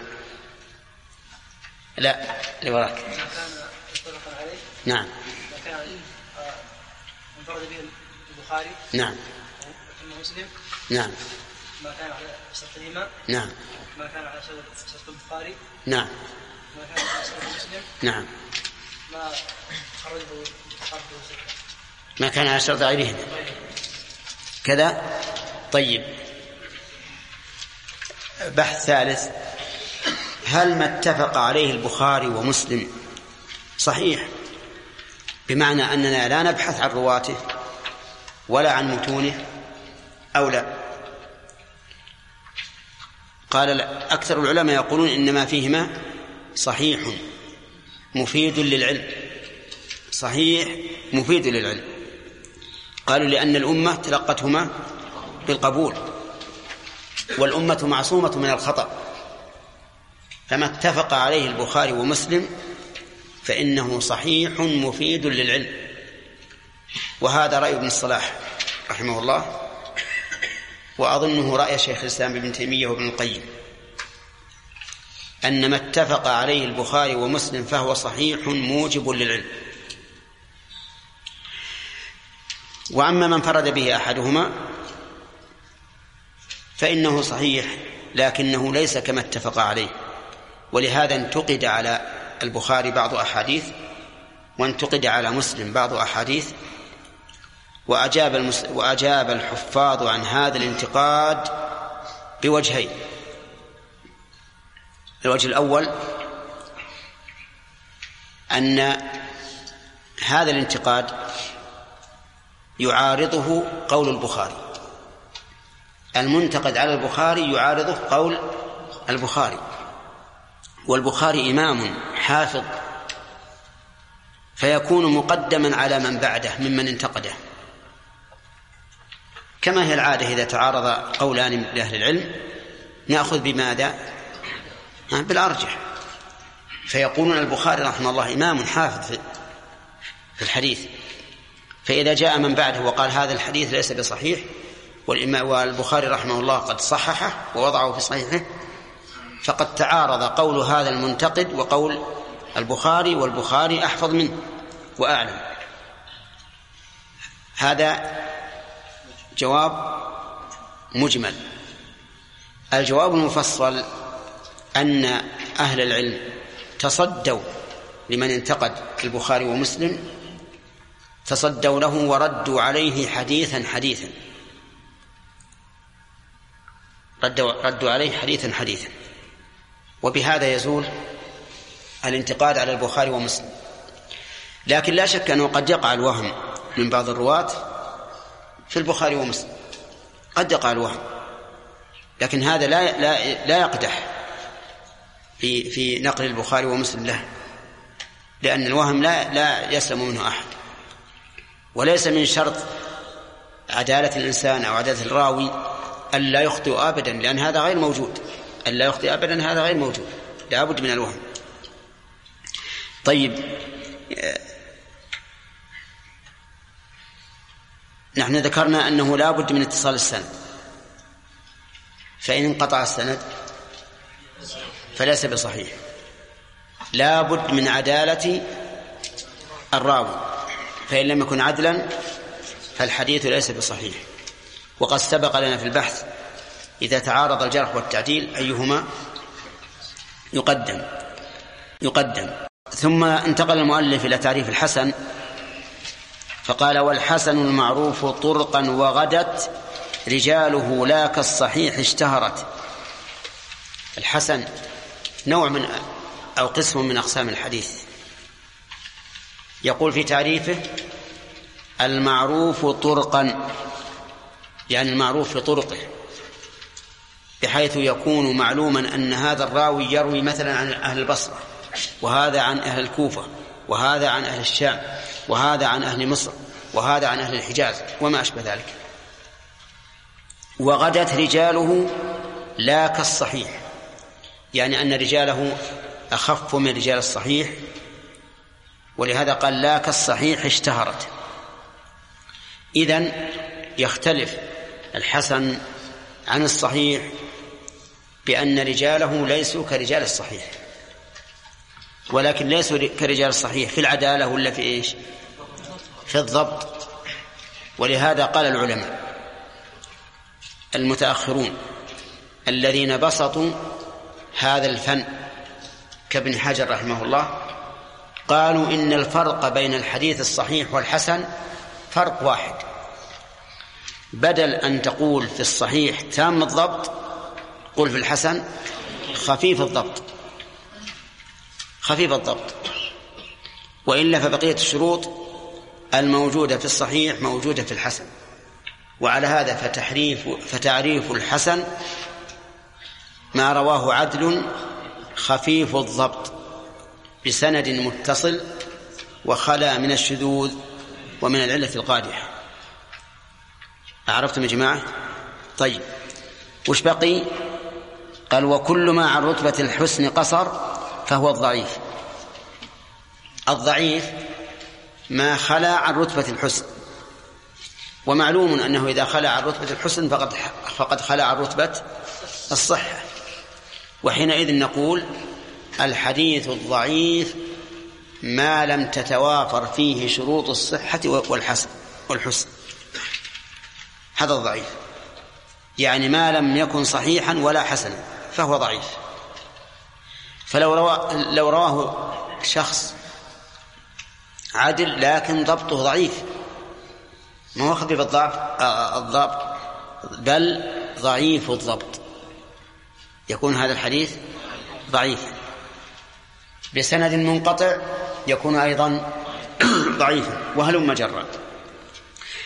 ذكر المؤلف الآن ثلاثة أقسام من أقسام الحديث. الصحيح والحسن والضعيف.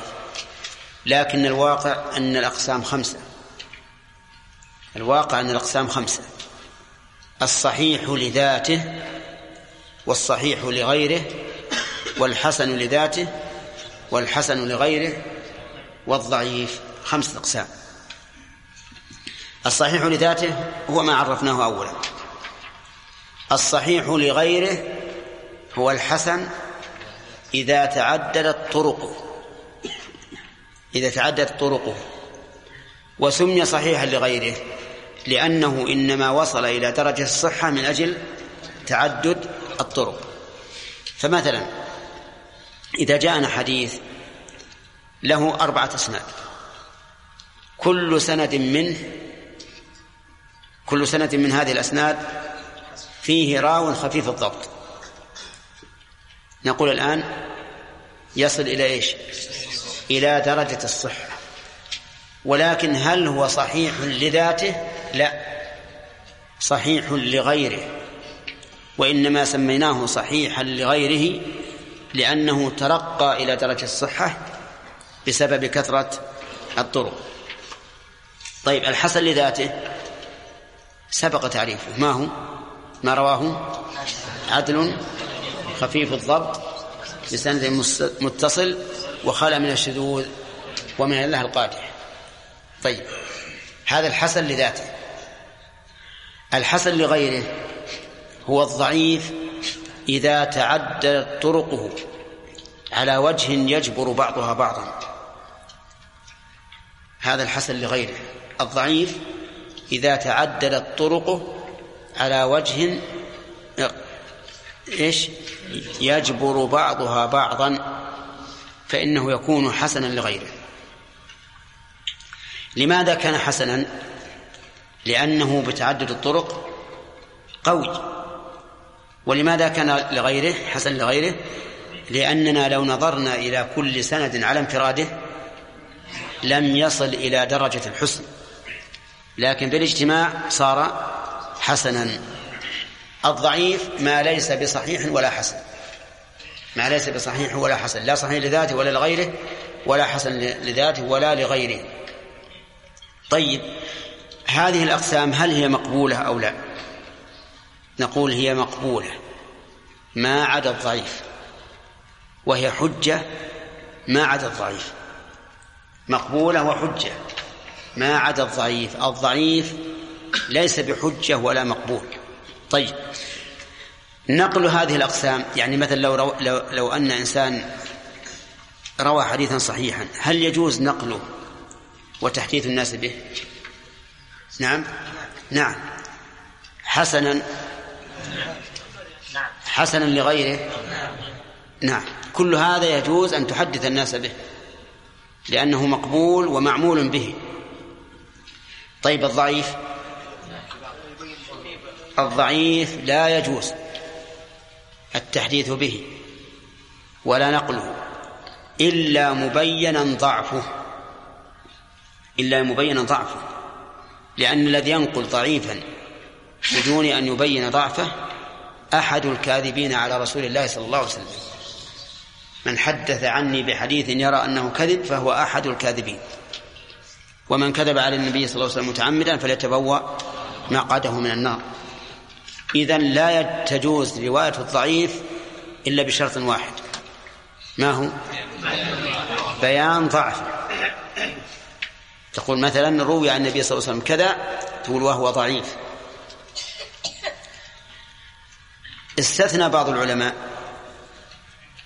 الأحاديث التي تروى في الترغيب والترهيب فأجازوا رواية الضعيف لكن بشروط ثلاثة. الشرط الأول أن لا يكون الضعف شديدا. فإن كان شديدا فإنه لا تجوز روايته ولو كان فيه ترغيب وترهيب. والثاني أن يكون له أصل ثابت. أن يكون له أصل ثابت. مثل لو جاءنا حديث يرغب في بر الوالدين. حديث يرغب في صلاة الجماعة.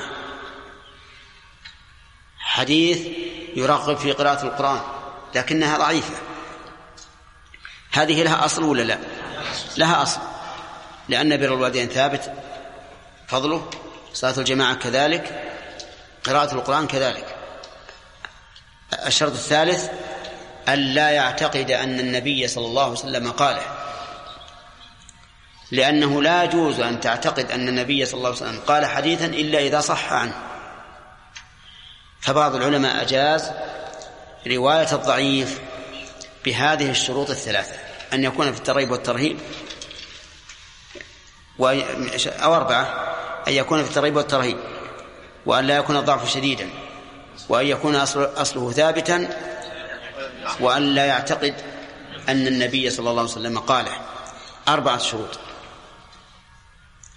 ولكن الذي يظهر أنه لا تجوز رواية الضعيف إلا مبينا ضعفه مطلقا. لا سيما بين العامة. لأن العامة متى قلت حديثا نعم اعتقدوه صحيحا واعتقدوا أن النبي صلى الله عليه وسلم قاله. ولهذا من القواعد المقررة عندهم ما قيل في المحراب فصواب. هذه قاعدة مقررة عند العامة. ما قيل في المحراب فصواب. لو لو تأتي لهم بأكذب حديث على وجه الأرض ها صدقوه. ولهذا مشكلة العامة. حتى فيما يظهر لو بين ضعفه. لأن العام لا سيما في الترغيب والترهيب. العامي في الترغيب والترهيب على طول يمسك الشيء. ويعرض عن كونك بينت أنه ضعيف أو غير ضعيف. والحمد لله في القرآن الكريم وفي السنة النبوية الصحيحة ما يغني عن هذه الأحاديث.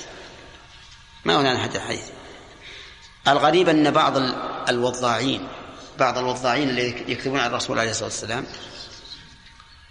وضعوا أحاديث في حث الناس على التمسك بالسنة وقالوا إننا لم نكذب على الرسول وإنما كذبنا له. والرسول عليه الصلاة والسلام يقول من كذب علي أما نحن فقد كذبنا له. فاتوا بس كل شيء يجوز لكم هاتوه وانسبوه للرسول صلى الله عليه وسلم. وهذا تحريف للكلمة عن مواضعه. لأنك الآن نسبت للرسول ما لم يقله وهذا هو الكذب عليه. هذا هو الكذب عليه. وفي وفيما صح عنه من السنة غنى عما كذبت عليه. الخلاصة الآن أن أقسام الحديث كم؟ خمسة. تعد علينا؟ نعم.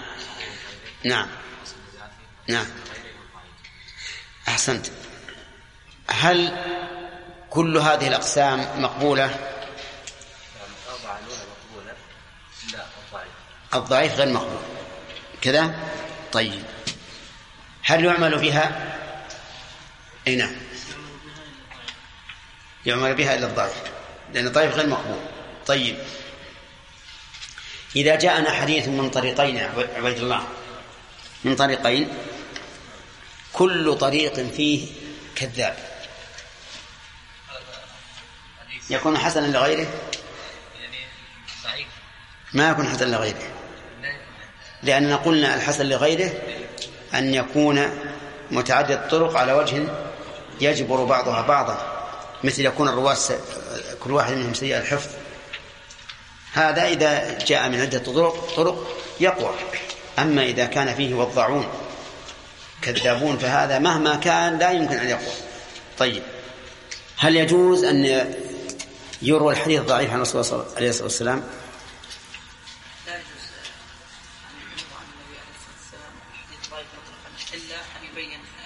إلا أن يبين ضعفه. واستثنى بعض العلماء أن يروى الحديث في الضعيف في ترغيب في الترغيب والترغيب. تمام. آه، ما يخالف. الشروط دور له. زكي؟ قال من قال برواية الحديث الضعيف عن النبي صلى الله عليه وسلم شروط أربعة. أن يكون في الترغيب والترهيب وأن يكون الضعف غير شديد. وأن يكون غير شديد. وأن يكون ثابت الأصل. نعم. وأن يكون وأن يكون ثابت الأصل. و وأن لا يعتقد أن النبي صلى الله عليه وسلم قال. نعم. أحسنت طيب. هذه شروط أربعة في الضعيف. ولكن رجحنا أنه أن الضعيف لا يجوز أن يروى عن النبي عليه الصلاة والسلام إلا مبينا ضعفه مطلقا. لا في الترغيب ولا في الترغيب ولا غيره. ثم قال وما أضيف للنبي المرفوع كم ذكر المؤلف من من الأقسام؟ الصحيح والحسن والضعيف. ونحن قسمنا الصحيح إلى قسمين والحسن إلى قسمين فتكون الأقسام خمسة. قال المؤلف وما أضيف للنبي المرفوع وهذا أيضا من أقسام الحديث نعم. هذا من أقسام الحديث. وما لتابع هو المقطوع. ولم يذكر ما أضيف للصحابة لأن الكتاب مختصر. فيه ثلاثة أشياء. مرفوع وموقوف ومقطوع. تختلف هذه باختلاف منتهى السند. فما انتهى سنده إلى الرسول صلى الله عليه وسلم فهو مرفوع. وما انتهى إلى الصحابي فهو موقوف. وما انتهى إلى من بعده فهو مقطوع. أنتم تسمعون دائما في الكتب. وعن أبي هريرة مرفوعا. وتسمعون وقد رواه فلان موقوفا. وتسمعون مقطوعا. هذا الحديث مقطوع. والمقطوع غير المنقطع كما سيأتي إن شاء الله. المرفوع ما أضيف للنبي صلى الله عليه وسلم من قول أو فعل أو تقرير. مثال القول إنما الأعمال بالنيات وإنما لكل امرئ ما نوى. هذا مرفوع قولا. ومثال الفعل توضأ النبي صلى الله عليه وسلم فمسح على خفيه. وهو كثير أمثلته كثيرة. ومثال التقرير قال النبي عليه الصلاة والسلام للجارية أين الله؟ قالت في السماء فأقره. نسمي هذا مرفوعا. نسميه مرفوعا. طيب ما فعل في وقته أو قيل في وقته؟ هل يكون مرفوعا؟ نقول إن علم به فهو مرفوع لأنه يكون قد أقره وإن لم يعلم به فليس بمرفوع لأنه لم يضف إليه ولكنه حجة على القول الصحيح. حجة ووجه كونه حجة إقرار الله إياه. أنتم معنا الآن؟ ها؟ نعم؟ ما عرفت. طيب. قلنا المرفوع ما أضيف إلى النبي صلى الله عليه وسلم من قول أو فعل أو تقرير طيب. القول مثاله إنما العمل بالنيات. الفعل توضأ فمسح على خفيه التقرير سأل الجارية أين الله؟ قالت في السماء. طيب. ما فعل في عهده في عهد الرسول. فإن علم به فهو مرفوع لأنه من التقرير وإن لم يعلم به فليس بمرفوع لأنه لا صح أن ينسب إليه وهو لم يعلم به. ولكنه حجة لكنه حجة. إذا فعل في عهده فهو حجة. والدليل على هذا أن الصحابة رضي الله عنهم احتجوا على إقرار الله الشيء احتجوا بإقرار الله الشيء احتجوا بإقرار الله الشيء.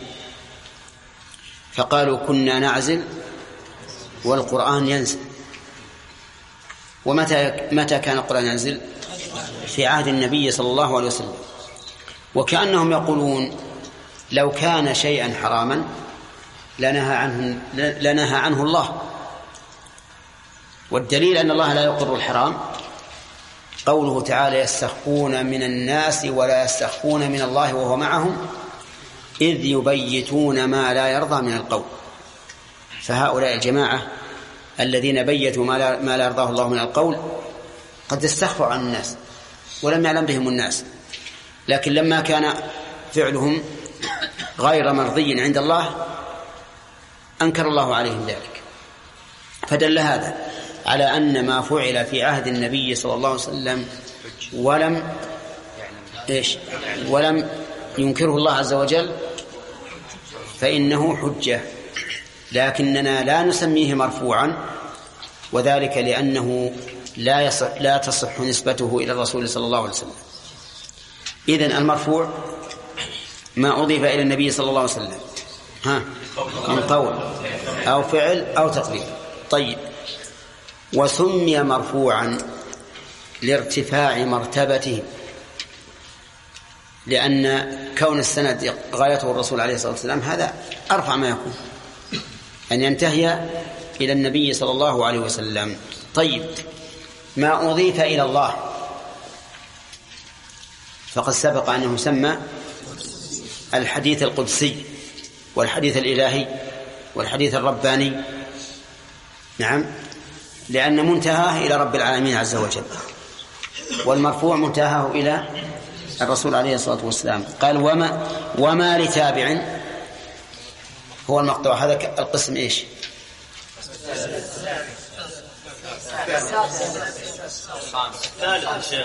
لا حول ولا قوة إلا الصحيح قسمان والحسن قسمان والضعيف والمرفوع.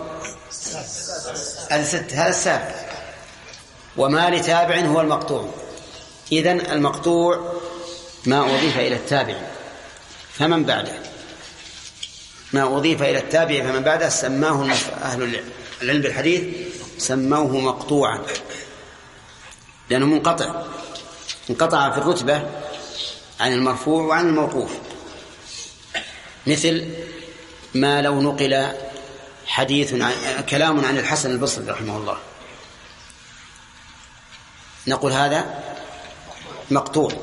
أثر مقطوع. أثر مقطوع. طيب. بقي ما أضيف إلى الصحابي. ما أضيف إلى الصحابي نوعان. النوع الأول ما ثبت له حكم الرفع. والنوع الثاني ما لم يثبت له حكم الرفع. فأما ما ثبت له حكم الرفع فإنه يسمى عندهم مرفوعا حكما. وما لم يثبت له حكم الرفع فإنه يسمى موقوف. يسمى موقوف. فالآثار التي تروى عن أبي بكر نسميها موقوفة والتي تروى عن عمر نسميها موقوفة. عن أي واحد من الصحابة نسميها موقوفة. وهذا اصطلاح. يعني لو قال قائل لماذا سميت بالموقوف؟ نقول هذا اصطلاح ولا مشاحة في الاصطلاح. ولا معلوم أنه أنه يصح أن نقول حتى المرفوع موقوف لأنه وقف عند الرسول عليه الصلاة والسلام. لكن نقول هذا اصطلاح ولا مشاحة في الاصطلاح. أنا قلنا المضاف إلى الصحابي ينقسم إلى قسمين. أحدهما يا شيبة. أحدهما مرفوع ما ثبت له حكم الرفع ما ثبت له حكم الرفع والثاني موقوفا على الصحابي والثاني ما لم يثبت له حكم الرفع عرفتم؟ الأول ماذا نسميه؟ نسميه مرفوعا حكما. والثامن نسميه موقوفا. طيب. فما هو ما هو الضابط؟ للذي له حكم الرفع والذي ليس له حكم الرفع مما نسب إلى الصحابة. الضابط قالوا ما لا مجال للاجتهاد فيه فهذا مرفوع حكما.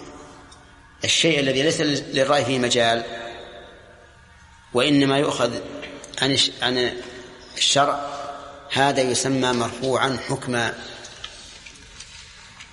مثل لو حدث الصحابي عن أخبار يوم القيامة. نقول هذا مرفوع حكما. لو أن الصحابي فعل عبادة لم ترد بها السنة لقلنا هذا مرفوع حكما. ومثلوا لذلك بأن علي بن أبي طالب صلى ثلاث ركوعات في صلاة الكسوف في كل ركعة. والسنة جاءت بركوعين.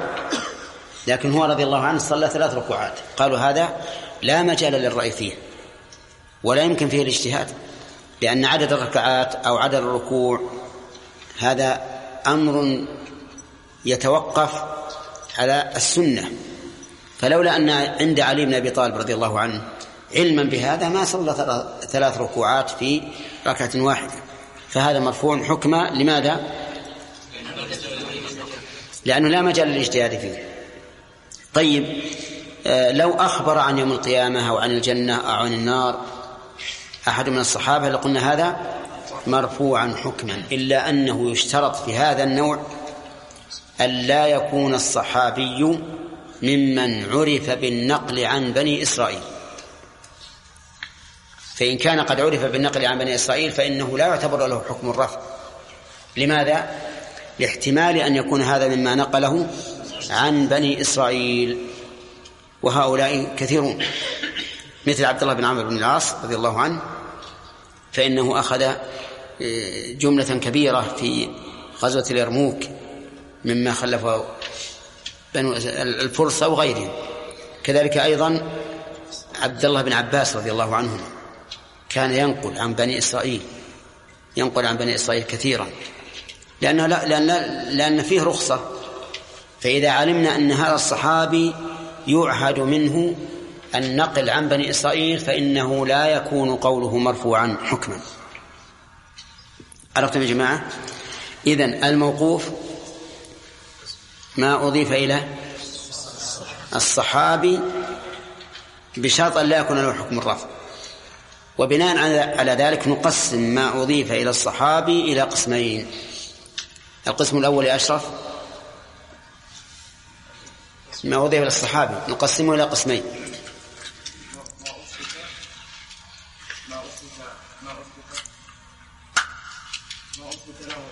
ما ثبت له حكم الرفع. والثاني؟ طيب. ما الذي يثبت حكم الرفع؟ اي نعم أنت؟ وما اسمك؟ يا ناصر. الذي يثبت له حكم الرفع هو شيئين. الأمر الأول الأمر الأول أن يكون أمر غيبي لا مجال للتهديد نعم. هو أمر واحد يعني لا يكون لا مجال للتهديد نعم. عباده أو أمر غيبي. زين. الثاني يعني لا يكون معروف عن هذا الصحابي أنه يروي عن أهل الكتاب. تمام. أحسنت. مثال الأول ناصر. في العبادات.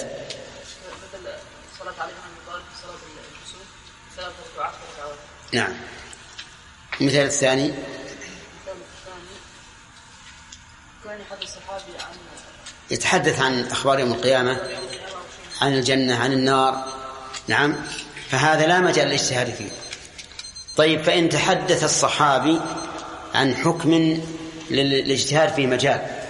مثل حكم قياسي مثلا قاس شيء على شيء.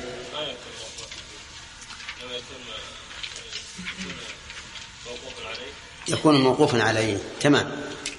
بقينا على هل ما أضيف إلى الصحابي ولم يثبت له حكم الرفع هل هو حجة أو لا؟ في هذا خلاف بين العلماء. فمنهم من قال إنه حجة بشرط أن لا يخالف نصا ولا صحابيا آخر.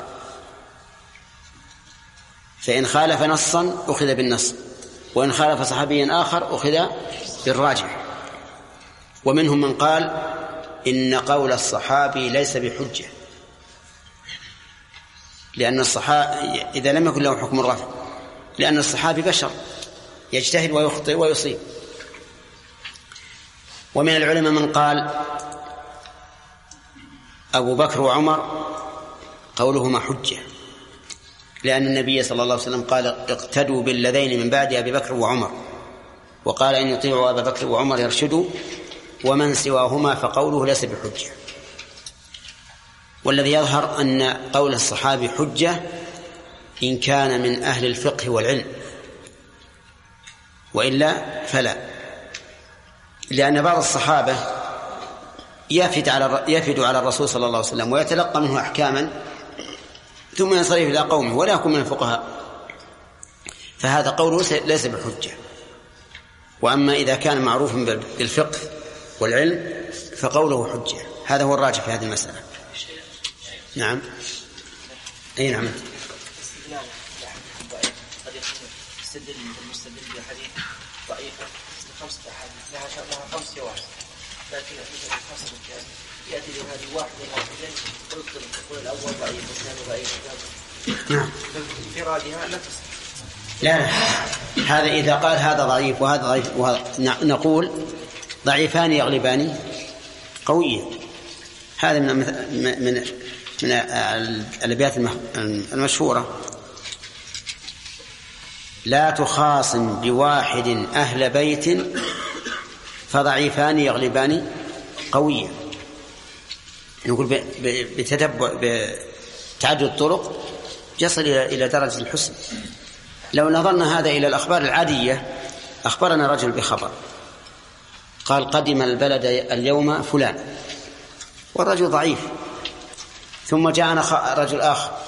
قال قدم فلان اليوم. وجاءنا ثالث ورابع. ما يقوى الخبر؟ نعم؟ ما في شك. نعم.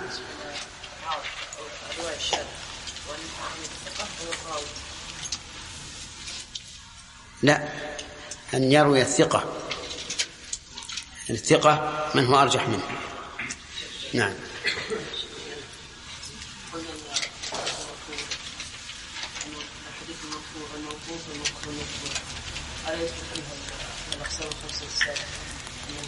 إلا إلا.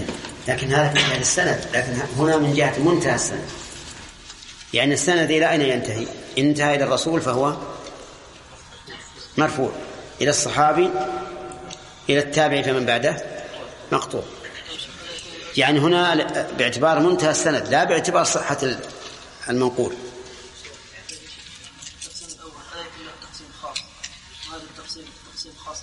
لا لا بس مورد التقسيم مختلف.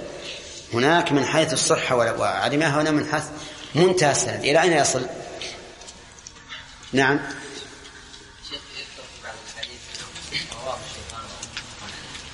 رواه. نعم. إيه هو إذا قيل الشيخان فقد اصطلح العلماء على أنهما البخاري ومسلم. لأنهما شيخ الفن.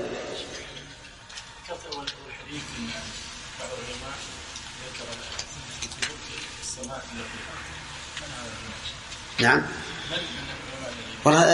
ذكروه. بقولهم قيل. نعم. نعم. القسم الرابع في الضعيف شيخ فيه نظر يعني كبير شيخ. إيش؟ القسم الرابع في تصنيف الضعيف الأقسام الأربعة. التي ذكرتموهم أنتم؟ الآن في الضعيف.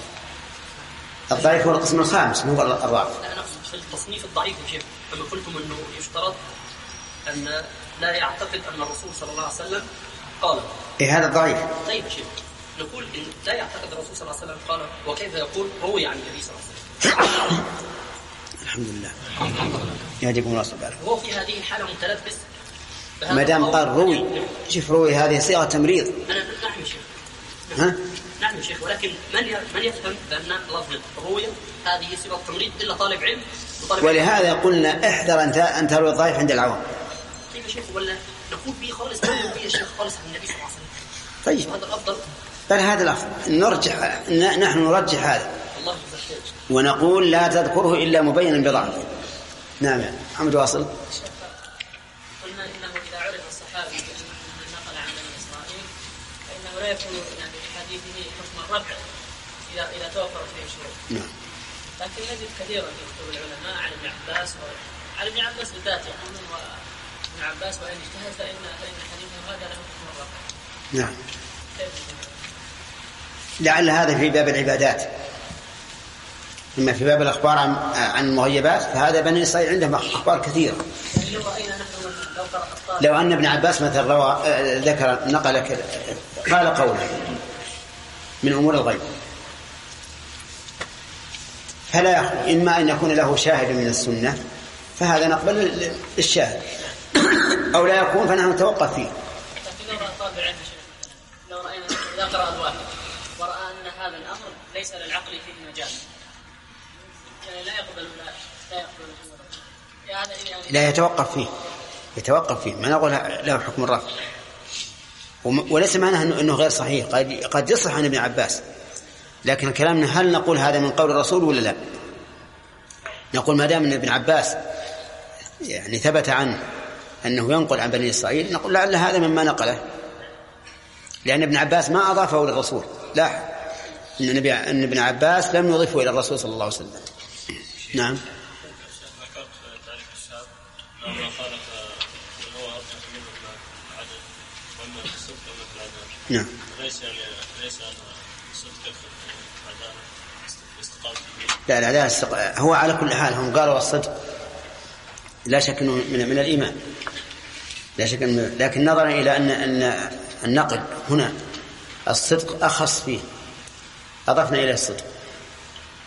ويكون عداله يعني في في فعل الصلاة والزكاة واجتناب المحرمات. نعم. هو هو داخل بالضبط. الص- الصدق والضبط متقارب يعني. نعم. شيخ ما يقال ابن عباس يعني لما استجاز لنفسه ان يروي هذا يعني ما لا هو ما نسبه للرسول. اي نعم لكن يرى إنه هذا صحيح. يرى ان أن بني إخبار بني إسرائيل مما يجوز التحدث فيها. كما أذن الرسول بهذا. ها؟ الكلام ما نقول إنه مرفوع. أنتم لا ما هو مسألة إنه صحيح ولا غير صحيح؟ هذه مسألة ثانية. لكن لا نقول إنه مرفوع. نريد أن نخرجه من أقسام المرفوع فقط. نعم. ما نحتاج فيه نتوقف فيه اذا اذا اذا كان يخشى أنه من بني إسرائيل نتوقف فيه. نعم.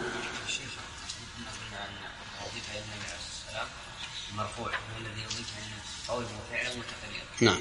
الشيخ الصحابي إذا أقر فهو يكون موقوفا. يكون موقوفا. ويكون مقطوعا. نعم زكي.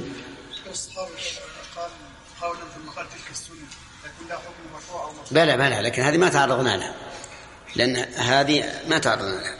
يمكن المؤلف يذكرها ولا ما ذكرها؟ نتعرض لها إن شاء الله. نعم. قال الصحابي أمرنا أو نهينا. نعم. يكون له حكم الرفع ويكون مرفوع. لا يكون له حكم الرفع. لأنه ما صرح بالنسبة للرسول صلى الله عليه وسلم. وإن كان من الغالب أن أن أن اللي يأمر ينهى هو النبي صلى الله عليه وسلم. لكن يقولون هذا لما لم يصرح ما نقول إنه مرفوع صريحا. نقول هو مرفوع حكما. الله بعد ذكر ان الخبر مراد في الحديث إيش؟ بعضهم ذكر ان الخبر مراد في الحديث نعم نعم. نعم؟ لا الصحيح إن الخبر يشمل المرفوع الحديث والأثر. نعم نعم هذا هو الصحيح. نعم شيخ هل اتفق البخاري ومسلم على تخريج حديث فقد عليهما؟ نعم. البخاري ومسلم. إذا اتفقا على تخريج حديث فهو مقبول. لا أقول هل اتفقا على الحديث وقد انتقد عليهما؟ أبد. اللي ينتقد ال- الانفراد فقط. من فرد به احدهم نعم. انتهى. نعم. لماذا المغاربة؟ إيش؟ لماذا المغاربة؟ لأن هذا رأيهم. هذا رأيهم. فهو من حيث الصحة لا شك أن البخاري أصح. لكن من جهة الصناعة والترتيب مسلم أ- أقوى. نعم.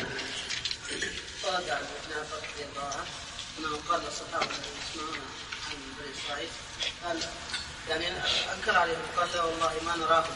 يعني ي- يسالونك يسألونكم عن شيء نعم. وأنتم تسألونهم. وقد أخبر الله آه، اخبركم الله أن يعني دينهم محرم ودينكم لا يزال كما تسالونهم فكيف يعني اي هذا هذا هذا قاله النبي عليه الصلاة والسلام تحذيرا من الاغترار بهم.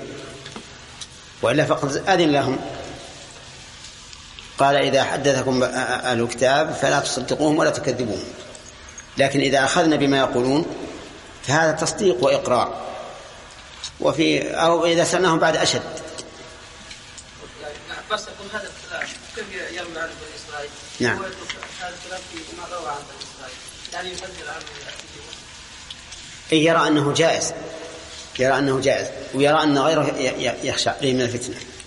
أحيانا أحيانا الإنسان يخشى على غيره من الفتنة فينهاه وهو بنفسه ربما يفعله. يقول انتهى الوقت. انتهى الوقت. ناخذ درس جديد؟ نعم. بسم الله الرحمن الرحيم. الحمد لله رب العالمين والصلاة والسلام على نبينا محمد وعلى آله وأصحابه أجمعين. المرفوع حكما له أقسام في الواقع. أولا ما, لا مجال للاجتهاد فيه مما قاله الصحابي الذي لا يعرف بالأخذ عن بني إسرائيل. كذلك إذا قال الصحابي من السنة كذا من السنة كذا فإنه مرفوع حكما. لأن الصحابي إذا قال السنة فإنما يعني به الرسول عليه الصلاة والسلام. فإذا قال من السنة كذا وكذا فهو مرفوع حكما. كقول ابن عباس رضي الله عنهما حين قرأ الفاتحة في صلاة الجن- الجنازة وجهر بها قال لتعلموا أنها سنة. أو ليعلموا أنها سنة. وقال أنس بن مالك رضي الله عنه من السنة إذا تزوج البكر على الثيب أقام عندها سبعا. هذا نقول إنه مرفوع حكما لأن الصحابي لا يضيف السنة إلى إلا إلى رسول الله صلى الله عليه وسلم. فإن قال التابعي من السنة كذا إذا قال التابعي من السنة كذا فقد اختلف المحدثون في هذا. فمنهم من قال إنه موقوف وليس من قسم, من قسم المرفوع لأن التابعي لم يدرك عهد النبي عليه الصلاة والسلام حتى نقول إنما سماه سنة يعني سنة رسول الله صلى الله عليه وسلم. وقال بعض العلماء بل هو مرفوع لكنه مرسل منقطع لأنه سقط منه الصحابي هذا إذا قاله التابعي إذا قال التابعي من السنة فللعلماء في ذلك قولان القول الأول أنه موقوف ويكون المراد بالسنة سنة الصحابي والقول, والقول الثاني أنه مرفوع مرسل يعني سقط منه الصحابي ويكون المراد بالسنة هنا على هذا القول سنة سنة النبي صلى الله عليه وسلم فيكون مرفوعا مرسلا. واضح يا جماعة؟ طيب وعلى وعلى القولين إذا إذا كان مرسلا فهو ضعيف وذلك لعدم اتصال السند وإذا كان موقوفا فهو قول الصحابي فهو قول صحابي أو فعله وقد علمتم فيما سبق اختلاف العلماء في قول الصحابي أو فعله. هل هو حجة أو ليس بحجة. وبينا أن الصحيح أنه حجة لكن بشرط بل بشرطين في الواقع. أن يكون الصحابي من فقهاء الصحابة. والثاني أن لا يخالف نصا والثالث أن لا يخالف صحابيا آخر. فإن لم يكن من فقهاء الصحابة فليس قوله بحجة. وإن كان من فقهائهم ولكن إيش؟ خالف نصا. فالعبرة بالنص. وإذا كان من فقهائهم ولم يخالف نصا ولكن خالفه صحابي آخر فإن نطلب المرجح. كذلك أيضا من المرفوع حكما إذا نسب إلى عهد الرسول عليه الصلاة والسلام. فقيل كانوا يفعلون كذا في عهد النبي صلى الله عليه وسلم. فهذا مرفوع حكما. وأمثلته كثيرة. مثل قول أسماء بنت أبي بكر نحرنا في عهد النبي صلى الله عليه وسلم فرسا في المدينة وأكلناه. فهنا لم تصرح بأن النبي صلى الله عليه وسلم علم به لأنها لو صرحت لكان مرفوعا صريحا. لو صرحت بأن النبي صلى الله عليه وسلم علم بأنهم ذبحوا نحروا الفرس وأكلوها لكان مرفوعا صريحا. إذن هو مرفوع حكما. ووجه ذلك ما أشرنا إليه سابقا من أنه آه، لو كان حراما ما أقره الله عز وجل فإقرار الله له يقتضي أن يكون حجة. وقد علمتم فيما سبق أن بعض العلماء يقول هذا ليس مرفوعا حكما ولكنه حجة. قال إنه ليس مرفوعا لأن النبي صلى الله عليه وسلم لم يعلم به لكنه حجة لأن الله علم به فأقره. طيب كذلك أيضا من المرفوع حكما إذا قال الصحابي